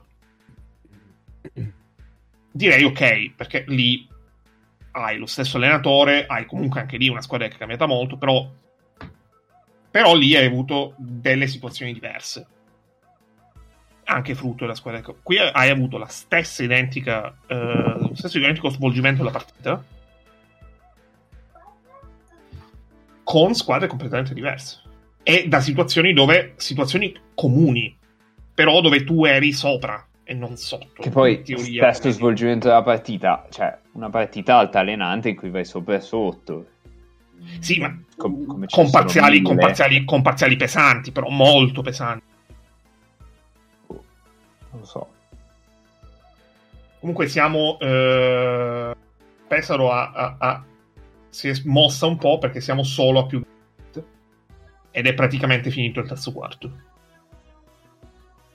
Diciamo che Sassari hai visto, cioè effettivamente se devi pensare a una squadra che è arrivata con un piano preciso in testa su come affrontare Pesaro, è cioè, oggettivamente difficile dire quale fosse quello di Sassari. Poi Pesaro ha anche fatto tanto canestro, cioè l'inizio sì. di, di Justin Robinson, cioè, sicuramente c'entra la difesa di Sassari, però prendi anche contro una squadra a due giocatori che vedono che la vasca da bagno al posto del canestro, però oggettivamente eh, quale fosse il piano non, è stato molto chiaro. Eh, e dopo sì, la sensazione è che si siano fatti prendere un po' da quel ritmo della gara e su gara secca eh, poi mh, mm, cioè, rischi poi veramente di andare fuori con tutti, chiunque. Cioè, se sì, anche 50-50. Sì, se anche Milano si mettesse a fare una partita così, posta che è più forte di tutti, però rischi di perdere comunque perché comunque il talento alla fine c'è se cominci a fare del prendi e tira, ti capita la partita come ti è capitato con Trieste che mette 15-16 triple e rischi di perdere in casa anche con Trieste. Eh, eh sì. Quindi sì, sì, sì, no, su quello sono abbastanza d'accordo, cioè, mi sono sembrati un po' più... Andiamo spinti all'entusiasmo, però per me che quelli dall'altra parte erano più entusiasti e hanno cacciato fuori. Secondo me il grande problema di Sass è che nel momento in cui hai tolto l'asse play pivot a Pesaro, no, però hai tolto boh, probabilmente due gioca- i due giocatori migliori, i due punti di riferimento dell'attacco e della difesa. Non so, vedi- vedetela come volete. però dal momento in cui sei riuscito a levarli dal campo, e secondo me pot- è l'unico piano partita che, che ho intravisto, cioè puntare Kane e fargli fare tanti falli. Ehm, nel momento in cui sei riuscito a levarlo dal campo, basta, hai smesso di attaccare, non sei più riuscito a, a sfruttare il vantaggio di avere Bilan sotto difeso da tipo nessuno. E... Ehm, a Filippovic lo difendeva, o Drello eh, Filippovic, cioè, sì. sì o, o, mm, o Lungo Zanotti. Vabbè, ieri hanno fatto casino Zanetti, Zanotti, Zanolli, sono impappinato anch'io. Ehm, boh, secondo me quello è, è, un, è un, problema. Ecco. Tanto più 30, un minuto e più 32, canestro e Faschini, a un minuto e 31 dalla fine del terzo quarto. Mm. E vogliamo, visto che abbiamo fatto Pesaro, vogliamo invece fare discorso su quello che è stato Milano-Venezia? Eh, eh... Io ragazzi eh, vi chiedo scusa. Ah no, ok. No, no aspetta, finiamo di Vi chiedo se, eh, mm, così do il mio contributo, se possiamo fare la Virtus perché poi in realtà io dovrei andare, perché si avvicina l'ora della, eh, si avvicina l'ora della cena e qui bisogna dare un contributo alla causa. Vai, vai, allora Va, inviato, inviato da Baschezzini. Prego, prego.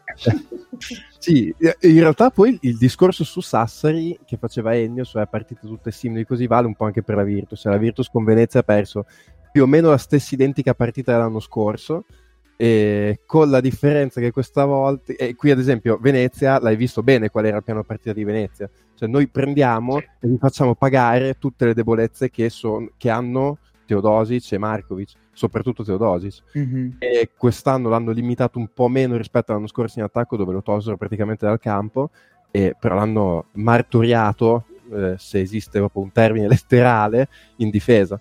Cioè, Sass- Venezia ogni singola azione ha provato, se non attaccarlo direttamente, a portarlo con dei cambi sul punto d'attacco e l'hanno massacrato, hanno preso ritmi in attacco e, e la Virtus hanno secondo me è vittima anche un po' del proprio sistema, che è un sistema ipercentrico su Teodosic e Markovic in tutto l'anno e quando poi c'è una partita così eh, uno dei problemi della partita è stato che nel primo tempo tu hai creato dei tiri aperti a tre punti che eh, i Wims, gli Abbas e gli Adams della situazione hanno sbagliato molti hanno puntato il dito su di loro però se tu tutto l'anno giochi così che stai lì eh, a guardare eh, i due serbi che creano e il tuo compito è soprattutto tirare sugli scarichi, ci sta che in una partita dove c'è più pressione non fai canestro.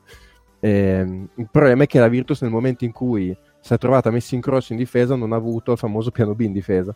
Ha subito 90 punti da Venezia, che non è esattamente il migliore attacco del campionato. E onestamente Giorgio vi è sembrato ancora un po', ancora una volta un po' corto di, di risorse a partite in corso eh, anche solo idee per invertire un po' il trend della gara, che è stato sostanzialmente sempre quello, Venezia avanti, Virtus di rincorso, un paio di volte eri quasi arrivato a pareggiare, hai perso dei palloni stupidi, in realtà sei stato sotto 40 minuti, Venezia ha vinto meritatamente e, e, e questa secondo me è la cosa che deve fare un po' paura alla Virtus in un'ottica di serie playoff, nel senso che in Eurocup vai molto bene, eh, perché molto spesso eh, le squadre non possono preparare le partite per una questione di tempo o non le possono preparare come prepareresti una serie playoff e quindi giochi più sul talento dei tuoi giocatori, sul talento dei giocatori della Virtus c'è poco da dire e quindi in Eurocup spesso vai via eh, sul talento. Quando cominci a preparare le partite e in campionato si vede di più perché tante volte tu magari giochi contro le squadre che le coppe non le fanno e sono lì da una settimana che preparano la partita, non a caso la Virtus in campionato va più in difficoltà e, e, questo su una serie playoff a me un po' spaventa perché chiaramente è un livello di preparazione ed adeguamento diverso e siamo sempre lì. Qui si gioca tutto sull'Eurocup. Se tu, puta caso, per sfiga, perdi gara 1 in casa, ai quarti o in semifinale, quello che sarà, dopo poi sale su anche la pressione. E, e quindi insomma, quello, la partita con Venezia mi fa un po' paura in quell'ottica lì, sono sincero. Intanto tripla di Datome a fine terzo quarto che eh, è un qualcosa che ho visto abbastanza in questa stagione, in verità. 74 a 36. Siamo oltre il doppiaggio. Avete sentito mio papà esultare? No. sul 74-36 no, o ha letto la eh, formazione eh, dell'Inter, cioè Eriksen. No, no, eh, lui le sente. Dell'Inter, eh, cioè no, no, eh, lui le sente molto. Tra l'altro 74-36 significa che andiamo per i punti. Tra l'altro 74-36 significa no, che... C'è, c'è, un problema, sento tutto triplo. Cosa si sente tutto? Cosa che si sente tutto? C'è, c'è, un problema, sento tutto triplo. Sto si sente tutto? C'è, c'è un problema, sento tutto triplo. C'è un problema. Cosa è successo? Ho, ho, silenziato Nick perché secondo me è lui. Eh, ok, ok, ok. Sì, sì, sì. Scusate. No, si sente ancora. Eh, no. Io Adesso no, ok. Boh. Eh, eh, magari Scusate, gente della chat, se vi abbiamo completamente ricoglionito in questo momento, ma ci, ci siamo incitati anche noi. Io ero arrivato a un certo punto che pensavo lo facessi apposta, Mago, a continuare a ripeterlo. Io, vabbè, adesso non sono così steuto. Cioè, fino a un certo punto sì, ma non del tutto. Ci scusiamo per l'inconveniente tecnico, ma eh, cose che succedono per le prime live. Ah, facciamo, diciamolo, dai. Mm sì, succedono anche al 103 episodio che registriamo tutto uguale. Quindi... Vabbè, ma la prima volta su Twitch. Eh, quindi, no, esatto, figurati la prima volta è qualcosa di diverso. Um... Diamo un po' di, di, ah, di ecco, certo. statistiche. Certo. Uh... Aspetta, no, no, fermo, fermo, fermo, fermo, fermo, fermo. Uh... Nick, devi andare a breve, giusto? Eh, sì, sì, sì, o esatto. Nick, Nick, ti ho mutato, però. Ah no, forse ti ho mutato solo per me. Ok, no, io vi sento. No, no, però è tutto risolto. Sì, sì, sì, sì. sì. Ok. No, anch'io sento Nick. Ok, ok. No, no, sì, sì, ho proprio 5 minuti, poi vado. Eh, se, se volete rimanere bene. Virtus, se avete domande e considerazioni varie, poi vado. Ecco, infatti, no, era per, eh, per chiudere il discorso Virtus. E... Dalla chat ci sono domande? Domande per Nick, domande, chiedete tutto no. quello che volete sapere sulla Virtus Bologna. Il silenzio è interpretabile come un non volete sapere nulla sulla Virtus Bologna. Vabbè, eh, quando domineremo il mondo non vi regalerò caffè Segafredo, peggio per voi. Tra l'altro, Segafredo è entrato anche nella mia vita. Esattamente. Quindi... Noi portiamo eh, buon caffè, buoni sentimenti e grande basket, soprattutto. e, e su questa massima di vita, signori, io vi saluto Bene, allora ci sentiamo. Ciao Nick. Mi dispiace non poter vedere con voi gli ultimi dieci minuti di partita dove probabilmente ci sarà un inizio. Saranno vinciti sicuramente. Partita tirata. Eh. Va bene. Ciao ragazzi. Ciao Nick. Ciao. ciao, ciao. Grazie. Partita che doveva andare, secondo... Uh, c'è stata una breve ma intensa campagna d'opinione che questa partita doveva andare su Rai 3, Rai 2, Rai 1 forse è meglio che non ci sia andata obiettivamente. Andata, Ancora questo discorso qua, ma basta. Cioè, non lo dico a te, dico a quelli che lo Sì, no, no, lo so, lo so. Comunque, dando se volete, un attimo... io una partita tirata ce l'ho eh, da consigliare. No. dando, un attimo, dando un attimo aggiornamento eh, numerico, sì. eh, Pesaro è 1 su 16 da 3 Mm. Delfino e Justin Robinson sono 0 su 10 in 2. Eh, Kane è l'unico giocatore di Pesaro che ha una valutazione positiva perché ha 16 di valutazione su 28 di squadra. Andando a vedere Milano invece, Milano ha eh, 15 di Datome, 13 di Panther, che in due fanno 6 su 8 da 3, eh, 11 di Lidei, poi per il resto in realtà mm, non so, cioè Milano sta tirando in maniera normale. Quindi non nulla di particolarmente fuori scala, cioè è un 38 dovrebbe essere anche più, più ampio. Credo che Milano abbia, abbia, tirato tante volte più che altre, cioè ha avuto tanti possessi. Milano mm-hmm. ha tirato 48 tiri contro i 49 di Pesaro. No, allora no. E eh, ha preso 3 rimbalzi in attacco meno di perché Milano è a 8, incluso questo di Heinz. Eh, qua ho previsto il futuro, no, no, era di prima. E eh, Pesaro è a 11. No, allora è proprio un problema di segnarne 38 in, in 32 sì. minuti, ok. Sì, la zona! La zona per Pesaro. Questa è la zona per non finire sotto di 40. Questa... È una sì. cosa che si vede molto spesso. La zona bulgara. La zona partite, i, i, c'è tante partite di basket giovanile eh, siciliano e a volte ho anche giocato eh, che c'era una differenza enorme tra una squadra e l'altra e sa- questa è una situazione che si ripeteva spesso sotto di tanto la zona per non finire sotto di tantissimo. Beh, Grandi... come biasimarli, eh, onestamente. Sì, sì, sì cioè, e già adesso la finale eh,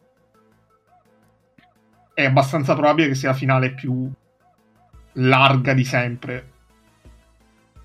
È un peccato non ci sia più Nick perché gli avrei ricordato volentieri l'altra finale, non di no. Coppa Italia ma finita tanto a poco.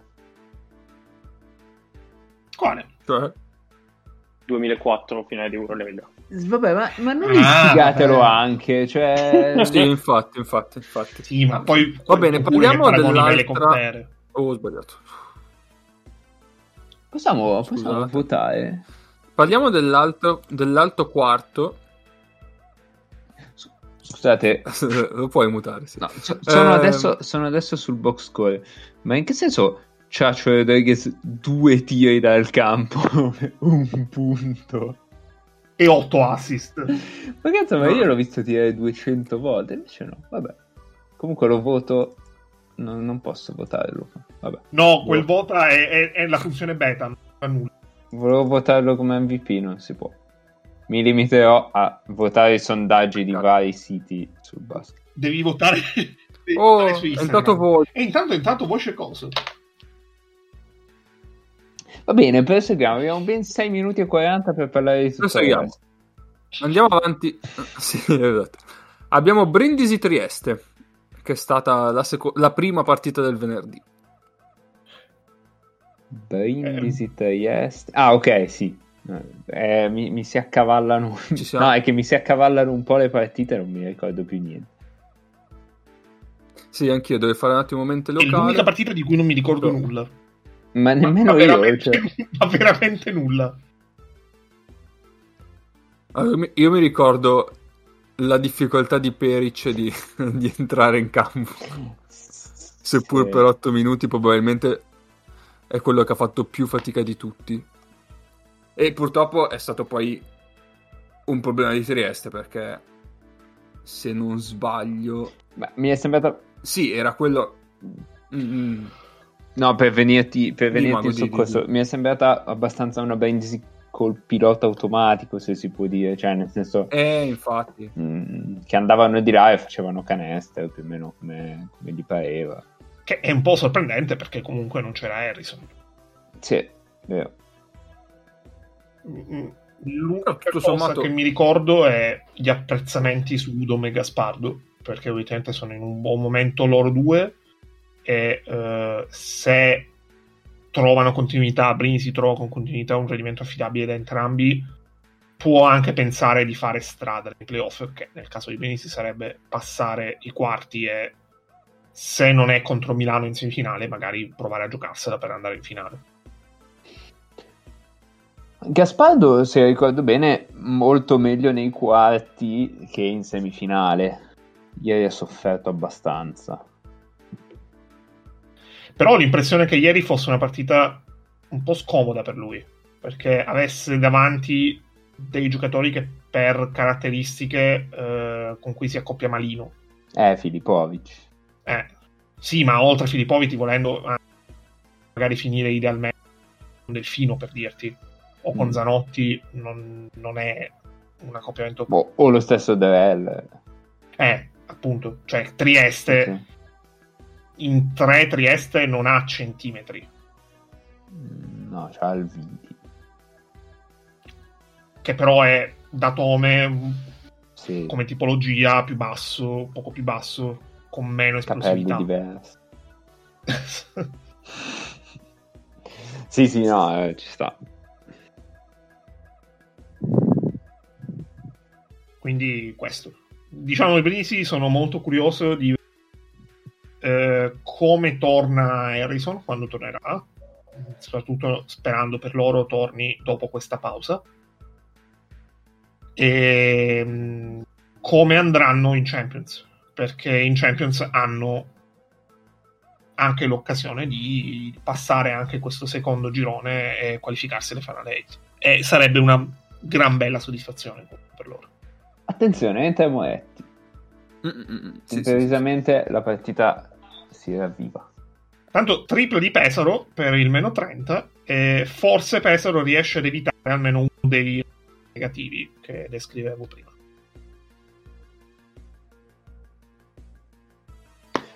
Ehm, ma una cosa che avevo notato anche contro boh, Venezia, forse, il finale contro Venezia, eh, che Milano quando va col quintetto Moraschini, ehm, Cinciarini e Moretti. Mm-hmm. Eh, cioè quando la partita per, è finita, per quanto, esatto, sì, per quanto la partita è finita e tutto quanto, la palla comunque la porta Moraschini e non la porta Moretti. E questo, questo secondo me dice abbastanza dello sviluppo futuro di Moretti che, che immagina Messina. Cioè, sì, molto più. second handler. Esatto, molto più off the ball che sulla palla. Mm. Anche bella, per... uscita, bella uscita dai blocchi. Anche perché non mi ricordo se ne avevamo mai parlato qui. Però Moretti a palleggiare va proprio in difficoltà fisicamente contro un avversario che lo pressa. Cioè non è un problema di ball handling, non è neanche un problema di, di equilibrio, è proprio un problema fisico di resistere ai contatti. Mentre ovviamente lontano dalla palla eh, no, non hai questo problema. Ecco. Sì, esatto. Sì, poi è una cosa che magari negli anni riuscirà ad affinare perché quello è ancora in fase di... di Intanto c'è, c'è, una domanda, sì. uh, c'è una domanda da chat che si cape, si cape. L'utilizzo, l'utilizzo di Moretti. Ah, per me il discorso dell'utilizzo di Moretti è abbastanza semplice. Moretti è alla prima vera stagione da professionista in una delle migliori squadre d'Europa. Uh, gioca poco, eh, penso che il suo discorso quest'anno e soprattutto il fatto che Messina abbia preferito dare in prestito Bortolani piuttosto che lui sia da inserire in un lui ha più bisogno di allenarsi settimanalmente con questi giocatori e cioè, penso che questa stagione così fosse abbastanza messa in preventiva al di là di uh, risposte sue eh, in quei ritagli di partita che a, a, volte sono arrivate, a volte no. Però Messina ha letto delle situazioni in cui Moretti ha avuto anche dei minuti non a partita finita, ma a partita comunque mh, mm, che ancora aveva qualcosa da dire, esatto, viva. Io ho l'impressione che lui voglia provare come sviluppo nel medio, eh, per medio qui mi riferisco quando sarà arrivato a me e mm, una specie di uh, quello che l'anno scorso è stato della Valle con una maggiore e istinti, una maggiore attitudine dei, dei migliori istinti in difesa perché della Valle non ce lo ricordiamo abbastanza l'anno scorso anche perché ne abbiamo parlato tanto eh, Messina lo vedeva come quel giocatore in grado di dare potenzialmente tanti punti in pochi minuti eh, in uscita dalla panchina. Moretti nel breve, eh, soprattutto nel medio, penso possa lui sperare e Milano possa puntare a farlo diventare così. Ma noi questo discorso l'abbiamo fatto forse in chat e mai, e mai in realtà in trasmissione. Eh, però a me Moretti ricorda molto della Valle. Il problema è che me lo ricorda anche per, per i punti che non, non, stanno permettendo a Della Valle di essere un giocatore di Eurolega con continuità. Eh. E... Al di là della stagione che sta avendo, che è probabilmente maggiore in assoluto della sua carriera. Ma sì, lì, lì, però penso che si siano anche allineate tutta una serie di cose, insomma. Sì, tipo, sì. tipo la stagione di, di Gentile quando vai viene esatto, vai. E, esatto, esatto. Tanto Pesaro ha evitato eh, la... il record negativo per punti in una finale in assoluto. E... Ma conta anche se la finale è finita al quindicesimo in realtà. cioè, si va avanti a contare. Credo di no. Intanto c'è gloria anche per Cinciarini. E, eh, adesso a Milano rimane solo e poi avrà... saranno andati tutti a referto. La zona per Milano. No, forse no. no non riesco a capire. abbiamo vinto. No, no, non è zona, non è zona. Niente zona. E... Ehm, Io quindi non lo so, Giovanni, avevi, avevi, una domanda più specifica su Moretti? Perché secondo me l'utilizzo è... Cioè, la risposta sull'utilizzo è più o meno questa, nel senso...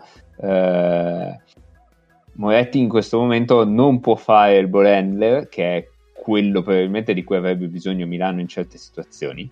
Milano avrebbe più bisogno di un ball handler che di un tiratore off the ball, nel senso che voglio dire, c'è Roll che non sta giocando in questa partita, c'è Mizzo che non sta giocando in questa partita, eccetera, eccetera.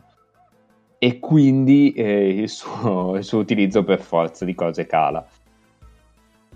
Mm, non lo so, ogni tanto lo vorrei vedere anche io di più in campo, dopodiché quando è in campo non sta dando grandissime risposte. Sì, è molto intermittente.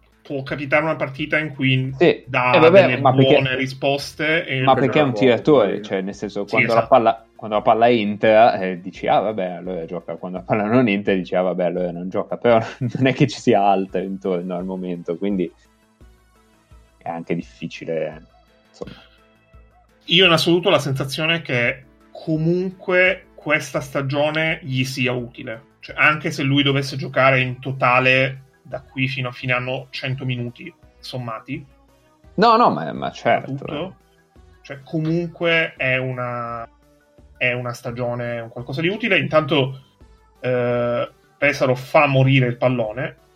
Robinson si prende un tiro solamente perché se no sarebbe scaduto i 24. Finisce 87 a 59 Pesaro evita il record negativo nella storia assoluta della Coppa Italia, eh, ma non quello nella storia del Final 8. Allo, eh, ciao Ettore, buona partita questa.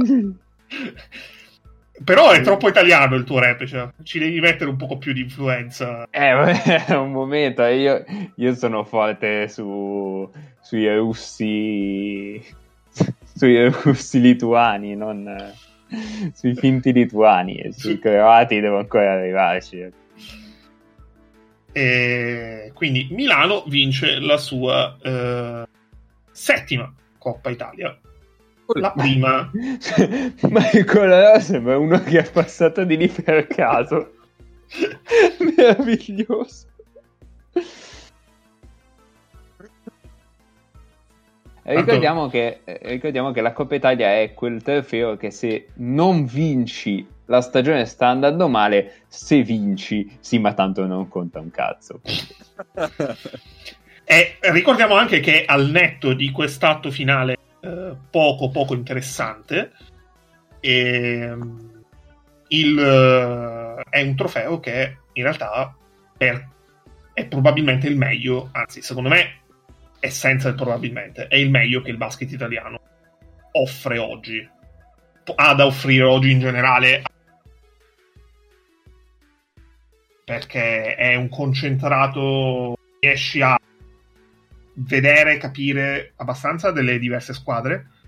Eh, riesci a eh, vedere, a trarre degli spunti comunque interessanti, pur essendo una competizione molto episodica.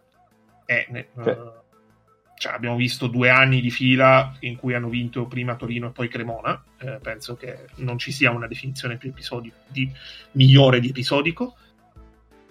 E, um, obiettivamente, al di là di tutti gli scherzi, penso che mh, sia giusto e sia interessante pensare a dei modi migliori.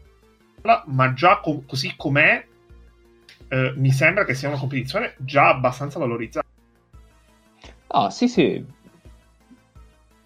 io, io, sono d'accordo, cioè la Coppa Italia alla fine è divertente, è un weekend divertente e come, come dice spesso Neis, come diciamo io e Neis, è il momento in cui guardiamo il basket italiano che se no non vedremmo perché è troppo più interessante quello che succede. Sì, anche perché poi, poi, poi, maggio è tanto tempo per arrivare. No, eh allora, Mago, è tutto corretto. Non vediamo il basket italiano di Serie A, perché poi di solito io nel mentre della stagione guardo tutti gli altri campionati. Vabbè, io, io parlavo della parte normale di noi, quindi io. Eh, Beh, ma allora, io mi sono assentato Giovanni... 5 minuti per vedere, per vedere, il finale di Biella Verona. Mica per Avete perso? Blowout. Vinto Avete contro perso. un amico Bobby Jones e ci ha regalato due vittorie, lo ringrazio sempre. Ma, ma io te l'ho detto che vincevate, cioè mi avete detto che Gu maledetto l'amico io, io ho detto vince Biella facile. Eh, avrei preferito un po' più facile, comunque rimarrei in tema. Comunque, Italia. Eh, va bene. Comunque, sì. Ehm, allora, anche lì eh, Giovanni scrive eh, perché Milano non sfrutta il campionato per far giocare Secondo me perché in realtà Messina su questo è stato abbastanza coerente già l'anno scorso, ma lo è anche quest'anno. Il discorso dei minutaggi, eh, la differenza dei minutaggi tra campionato ed Eurolega, non sta tanto nel fatto che ci sono i giocatori che giocano tanti più minuti in Italia rispetto che in Europa. O meglio, se tu vai a vedere gli stranieri, eh, al di là del fatto che comunque in Italia devi ruotarne, devi scegliere sempre tre da tenerne fuori ogni partita, non, sono, non c'è tantissima differenza tra i minuti che giocano in Italia e i minuti che giocano in Italia. L'unica differenza rilevante sono quei giocatori italiani che in Europa non esistono, cioè fondamentalmente tutti quelli che non sono da Tome, Brooks e, dic- e tiriamoci dentro anche Moraschini anche se Moraschini ha avuto un rendimento abbastanza allenante anche per, pro- per, problemi che ha avuto fisici in questa stagione. Eh, secondo me è un concetto, in realtà è un concetto sbagliato dire che eh, Milano dovrebbe fare giocare 25 minuti Moretti, 25 minuti Cinciarini e 25 minuti Biliga eh, in campionato. Milano mm, onora... No, no, però Moretti cioè, volendo si potrebbe far giocare di più dandogli delle responsabilità in più e si, se mi chiedi perché non lo sta facendo Messina la mia risposta è non lo so. La risposta che proverei posso che la risposta è non lo so nemmeno per me cioè anche per me la risposta che proverei a dare è eh, che i minuti Messina te li dà se tu eh, in quello che è presumo sia il lavoro comunque settimanale, che ovviamente può vedere e conoscere solamente Messina, specialmente in tempi di Covid. E, e in quei momenti, in quegli scampoli di partita, e questo invece possiamo vederlo tutti, perché partite le possiamo vedere, eh, dai del, un certo tipo di risposte. Perché noi abbiamo visto, l'abbiamo visto con alcuni streaming, visto con passaggio a vuoto che ha avuto Caleb, che ha avuto eh, anche Brooks a inizio stagione. Se tu nei minuti che ti venivano dati cominciavi a eh, dare valore alla squadra e fare quello che fondamentalmente ti veniva richiesto, che nel caso di Milano non è mai, eh, o meglio, non è quasi mai riempire il tabellino. La partita successiva, nelle partite successive, c'è stato un innalzamento dei minuti e delle responsabilità. Sono d'accordo, però eh, questo è un giocatore che devi sviluppare, non è un giocatore di 27-28 anni che devi vedere quanto ti è utile ora. Quindi per quello. Però eh, lo sviluppo che vede lui probabilmente è il miglior valore che tu possa avere in questo momento, che tu puoi avere in questo momento è eh, allenarti No, no, ma quello, quello sicuramente, però... però boh. Uh, ci siamo? Direi che possiamo anche... Ma vediamo, vediamo, tutti i premi, visto che adesso facciamo il post partita, abbiamo. In realtà abbiamo ancora una semifinale da parlare, di cui parlare. Ah, va, va bene, va bene, prego, parliamo, parliamo. Ci sarebbe Brindisi Pesaro. Perché di Milano-Venezia qualcosa abbiamo già detto. Sì, in realtà anche di Brindisi e Pesaro. No. sì, no, abbiamo letto più di Brindisi e Pesaro. Praticamente. Anche perché di Milano e Venezia non c'è tantissimo da dire. Cioè, Milano ha giocato a quello che, cioè in quel periodo che io in realtà individuerei tra l'ottavo minuto del primo quarto e metà quarto periodo, quindi sono fondamentalmente 28 minuti, ha giocato che sono il mass- quello che è il massimo delle sue possibilità in questo momento. Perché probabilmente sentiva di dover dare di dover dare soprattutto un segnale soprattutto a se stessa più che alle altre, perché io non penso che obiettivamente, al di là di quello che tu puoi leggere eh, tra eh, opinionismi, opinionisti vari in giro, io non penso che le squadre che giocano contro Milano abbiano realmente dei dubbi su quello che è il valore di Milano. E penso che possa questo, eh, questo discorso possa esistere eh, nel momento in cui Milano stessa vuole capire a che punto è di questo suo percorso. E quando Messina ieri dice che sono partiti contratti perché sentivano la tensione, secondo me non è tanto una paraculata, obiettivamente. Perché Milano in Italia sa che, volente o nolente, qualsiasi cosa sotto dal... Eh, adesso ha vinto i primi due trofei stagionali, dal fare eh, tripletta di trofei stagionali eh, è non dico una delusione perché è un termine stupido da dire ma quantomeno è inferiore a quello che ci porta ragionevolmente. E tanto Delfino credo che avesse, che, che avesse una faccia migliore quando uh, ha perso quella finale del 2004 che uh, citava prima rispetto alla faccia con cui ha ritirato il trofeo per la squadra perdente. E, ehm, il punto è che più che altro che il segnale, questo segnale l'ha dato. Cioè, questa, quella è stata una partita, è stato un, un parziale, un frammento di partita in cui uh, Milano ha detto noi siamo qui e siamo qui al 13 di febbraio.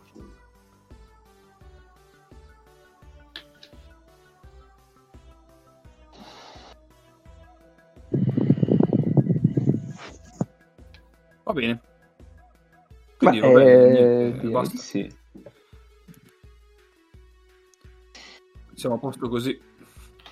Quindi che... domande? Chiedeteci quello che ci volete chiedere. E allora... Niente, allora, questa puntata... Vai, vai, vai. Ti ho perso. Allora, se avete altre domande fatele pure, perché sennò noi iniziamo col, con le conclusioni.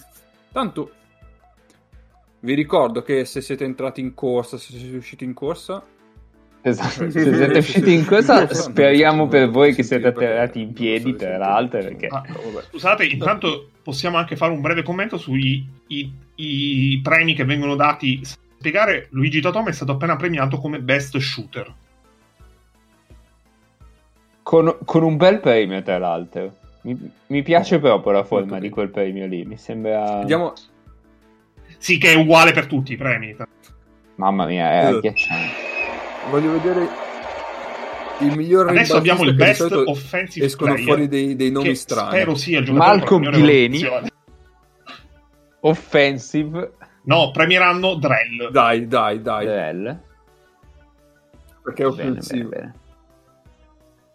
Mm, cosa, okay. Del, cosa faccio? Vado, vado, sì, vado, mi metto qua. Saluto, ci Mamma mia, ma, ma, fa veramente schifo quella roba lì argentata, ma cos'è? E tra l'altro è un... Dà l'idea di pesa, è una Bull de Neige che pesa 8 kg. E, e due anni che danno, e, e, due anni almeno che danno lo stesso tipologia di premio. Adesso abbiamo miglior assistman, viene detto in italiano, per Ciaccio. un motivo che che, che mi sfugge. Il ciaccio, dai. Questo è il ciaccio. Il ciaccio. Ah, sono già lì. Beh, sì, occhio, anche... brivido, Occhio, cioè... Ciacio, non farlo cadere per terra, che se cade buca il parquet e finisce uh, il palaghiaccio di sotto lì. No, no, Ciacio, devi stare fermo là. Non è che puoi andare per Sotto io non mi ricordo mai se sotto c'è il campo, quello di ghiaccio, o i campi da squash, in realtà. Eh, forse c'è lo squash a metà e poi il ghiaccio sotto. Non lo Tanto so. MVP che è da Tome, uh, che direi io. Che Vabbè. Che è, vabbè, un etarino, quindi è tornato a... Sì, no, no, ma, ma...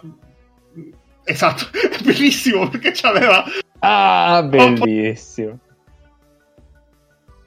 Li ha messi insieme. Una scena incredibile. Ma, ma fanno schifo sti premi, eh, ragazzi, cioè, cioè... Vabbè. Questa è la premiazione ai tempi del distanziamento sociale, perché se l'è mm. fatto pre- cioè te lo prendi, non te lo dà nessuno, eh, così siamo tutti tranquilli. No, a proposito di premiazione, io mi ricordo il primo trofeo che fu vinto in ambito sportivo, diciamo post lockdown, e mi ricordo era tipo la Coppa d'Austria, erano uno distanziato dall'altro nella squadra, qualcosa di un triste. È, è stata una scena bellissima. eh, hanno finito con i premi individuali. Vediamo, perché sì. E adesso c'è il vaso per i fiori. tra, l'altro, tra l'altro questo, questo, è un mistero incredibile del basket italiano. Eh, le dimensioni dei trofei. Perché, allora, la Coppa Italia è in assoluto il trofeo più piccolo. Parlando di dimensioni. Ma è enorme invece. No, sembra enorme, ma ti assicuro che è piccolo. E oltre a essere piccolo, a, è, l'unico, è l'unico che ha una forma abbastanza distintiva. Perché la, sia la Supercoppa che il vecchio trofeo dello scudetto, dico vecchio perché quest'anno l'hanno cambiato e hanno fatto una roba obiettivamente bella, perché lo, lo, ho avuto la possibilità di vederlo e, ed è un bel trofeo, oltre a anche abbastanza lontanamente il trofeo dell'NBA. E, ehm, erano, oltre a essere identici, quasi, come forma, ma il trofeo della Supercoppa era più grande, leggermente di poco, del trofeo della Coppa, del, del campione dello scudetto. Questa è una cosa che la prima volta che l'ho vista mi ha fatto morire. Perché ho detto, come cazzo ti viene in mente una cosa del genere? Comunque credo che adesso ci sono là impilate le... Intanto le medaglie no, che non sono medaglie e i giocatori faranno il tunnel, si prenderanno la medaglia e andranno poi a prendere il trofeo. Molto bene. Intanto, ehm, per chi lamenta brogli in questo, nell'assegnazione dell'MVP, vi ricordo che l'MVP viene eh, valutato in modo assolutamente imparziale e eh, moderno con la valutazione della partita. Quindi da Tome semplicemente a 26 di valutazione e Kevin Panther è secondo ah, con 15. Perché tu lo fai con la valutazione. Io in realtà pensavo che. Eh no, deduco, eh, deduco. No, in realtà dovrebbe essere per i voti su Instagram durante, eh, sì, do, durante la Final 8. Mica, allora adesso vado. E allora ha ragione Giovanni, che non è un caso che l'MVP sia. Tanto italiano. Messina si prende la sua medaglia. È una scena bellissima questa che si, uno si prende la medaglia. Madonna mia. Mamma intanto mia. io ho una curiosità legittima, ovvero vedere se la medaglia la danno anche. In Milano non hanno giocato un minuto perché non sono mai andati all'aperto. Eh, quindi Roll e... Certo, Roll, Tarzuski, Brooks e Mitsu.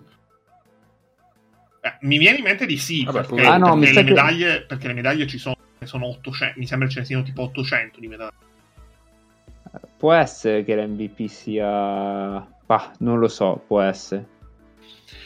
Lo scopriremo nella probabilmente prossima. mi ricordo che sono le votazioni su Ovviamente Instagram. votiamo Filippovic come MVP per Pesaro. Però sì, da Tom è l'83%. Bah, può essere che sia quello anche.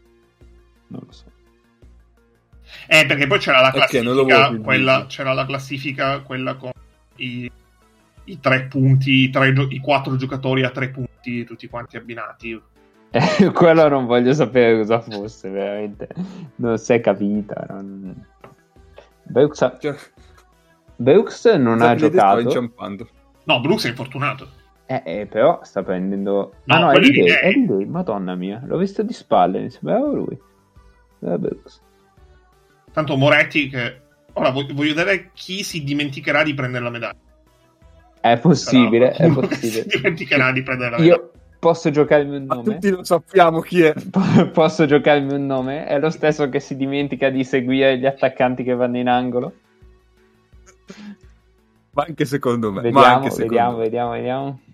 Comunque Questo sì. No, allora, sì, però nella grafica dietro hanno annunciato Mitsov. Molto bene. Cioè c'era scritto Vladimir Mitsov. No, le medaglie, le medaglie sono 12, quindi... Eh no, mi sembrano... Mi sem- le hai contate? Mi sembrano 6 più 6. A me sembrano di più. Dici? Mm, sì. Mi sembravano tipo 8 e 8. Che è... Allora, vediamo. 2, 4, 6... Ah no, sì, sono 8 da un lato e 8 dall'altro. D'altronde è Final 8, quindi... Attenzione, sì. arriva uno in jeans, quindi è, è Mitsov. Eh certo. Sì. Che ha perso il giro. Attenzione, Mitsov. L'hanno appena svegliato probabilmente. Okay. Non se la dimentica, ma perché probabilmente perché gli hanno ricordato. Sì. Tra l'altro, grande voglia di vivere Mitsov. Vabbè, io direi che sull'ultimo che prende la medaglia possiamo anche chiudere. Eh? Sì, io, io, ho sempre sognato di commentare una, medaglia, una premiazione. Vediamo, vediamo se Roll si, si gratta la suola delle scarpe anche qua o, o qualche tic fantasioso. Vediamo. No, vediamo, applaude, vediamo. No. applaude il pubblico. Niente, saluto. Saluto, saluto. Dai, niente. dai. Niente. 108 inquadrature. Tra l'altro ne hanno prese 4 da sinistra e, 5, e 6 da destra. Quindi... Sì, infatti uh, Roller prendi... ha fatto saltare l'ordine. Prendila da destra, ok, bravo. Rodriguez palesemente istruito su dove prendere la medaglia. Ma un ciaccio altamente, un ciaccio altamente istruito, cheat. va a salutare tutti Rodriguez. È il primo che va a salutare tutti. Ma lì c'è gente quella... a caso. No, quella sì. è tutta la gente che lavora per Milano. Ci sa, ma no, ci sarà tipo Remy Gallad che si è messo la, la maglietta sì, rossa. Caleb. Caleb che si presenta come un Hezbollah praticamente. Vabbè. Caleb col fasciacollo che sostituisce la maschera. Sì. Biliga. No, senza probabilmente. Biliga invece ha dimenticato. Gli hanno detto devi andare a salutare tutti. Di là devi andare, Paul. sì, okay. infatti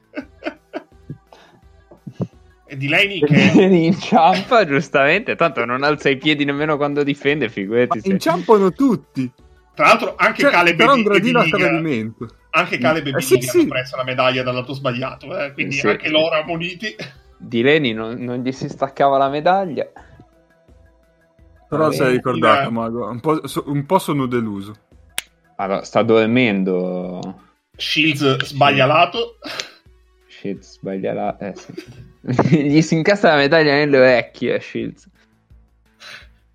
Va a salutare tutti. Questo credo sia uno dei cinque momenti alti. Questo, questo, è meglio di Sanremo, stai scherzando? È bellissimo, perché questo è l'equivalente. Oddio, Veux vicino al disastro. Brooks vicino a farci scoprire cosa succede se cade la medaglia. Esatto. E comunque, eh, questo è un momento altissimo perché il paragone con Sanremo, tra l'altro, è perfetto. Perché ah, intanto... se l'è dimenticata, eccolo. ha vinto Heinz. Ha vinto Heinz. Momento, momento nazionale popolare. Heinz che Giocatore... va a posare per la foto invece di andare. Gli hanno chiesto la foto e va a posare. Ma ma Kyle, ma tutti i, cont- i, i protocolli anti-covid, eccetera, e poi ti metti in bocca la medaglia. Ma... Anche da Tome stava per scendere. Occhio che da Tome se, se inciampa lì si spacca. Comunque il giocatore più celebrare di tutti che si dimentica la medaglia, un po'. Madonna, tra l'altro Heinz entra, e va dal lato sbagliato. Cioè, male male Heinz. Heinz butta giù Messina, invece no. Siamo. Ma cosa ci aveva detto Banchi riguardo al trofeo che poi l'avevano tipo... Che gli è caduta, che... no no, la sua medaglia. Gli è eh, caduta ed era di vetro e si è spaccata. Bravo Cuba, uomo determinante. Cuba, vabbè, una botta di culo. E il capitano. Il capitano che prende la medaglia, corre, corre perché capitano dice... Corre. Perché mi sono rotto i coglioni e, Frempi deve chiudere perché deve mangiare. Che... Esatto, è l'ultimo a uscire, è l'ultimo ad andare via, capitano. abbraccio a tutti, abbraccio, abbraccio a tutti. a Messina. L'idea eh, che fa casino. esatto, l'idea, l'idea lo ammazza a momenti. Tra l'altro la cosa proprio l'impressione Heinz, di un bambino Heinz bellissimo. bellissimo perché ha vinto è probabilmente quello che ha vinto più medaglie di tutti però l'ha, l'ha, l'ha, l'ha leccata come se fosse la prima medaglia della sua vita esatto se l'è goduta L'idea eh, qualcuno è, direbbe che questo è uno studente di terza superiore in gita in questo momento. Sì, Cappe, sì, sì, Cappe vogliamo Attenzione. la prossima puntata? C'è il balletto di Datome, ragazzi. Mi avete interrotto sul balletto di Datome. La prossima puntata con? Eh, in teoria anche la prossima puntata. Eh, cioè... sì, eh. Mo vediamo, mo vediamo. Eh, adesso ci organizziamo per Potrebbe bene. esserci un live settimana prossima. Esatto. Quindi state connessi su questo saluto e abbraccio. Non ho capito di chi, perché pensavo fosse... Ah no, è Cicerini. Foto. Col perché prezzo. ci sono i tifosi. E Ora voglio capire, ma è una bottiglia per tutti? Non lo sappiamo. Va bene. Eh, chissà, chissà, ma che chissà. prova a nascondere. Va bene, dai. Direi che, direi che possiamo, possiamo chiuderci e vediamo se la settimana prossima facciamo un live eh, a tradimento. Nel caso non prendete impegni e ci facciamo sentire. Esatto. Sì, sì, ci facciamo sentire noi ovviamente per tempo. Eh, l'esperimento penso sia riuscito abbastanza bene. Adesso con calma e con, Chiedi a Paolo, chiedi a Paolo, penso sia dedizione. sì, esatto. Con calma ed edizione cercheremo di migliorare ancora un po', però per il resto dai. Ci sentiamo settimana prossima sicuramente, dove e come ve lo diremo.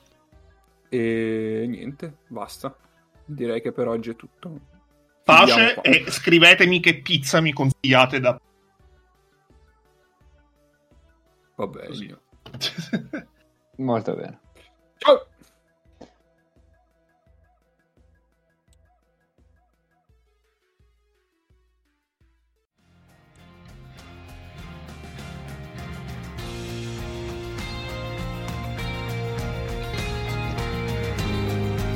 Captain.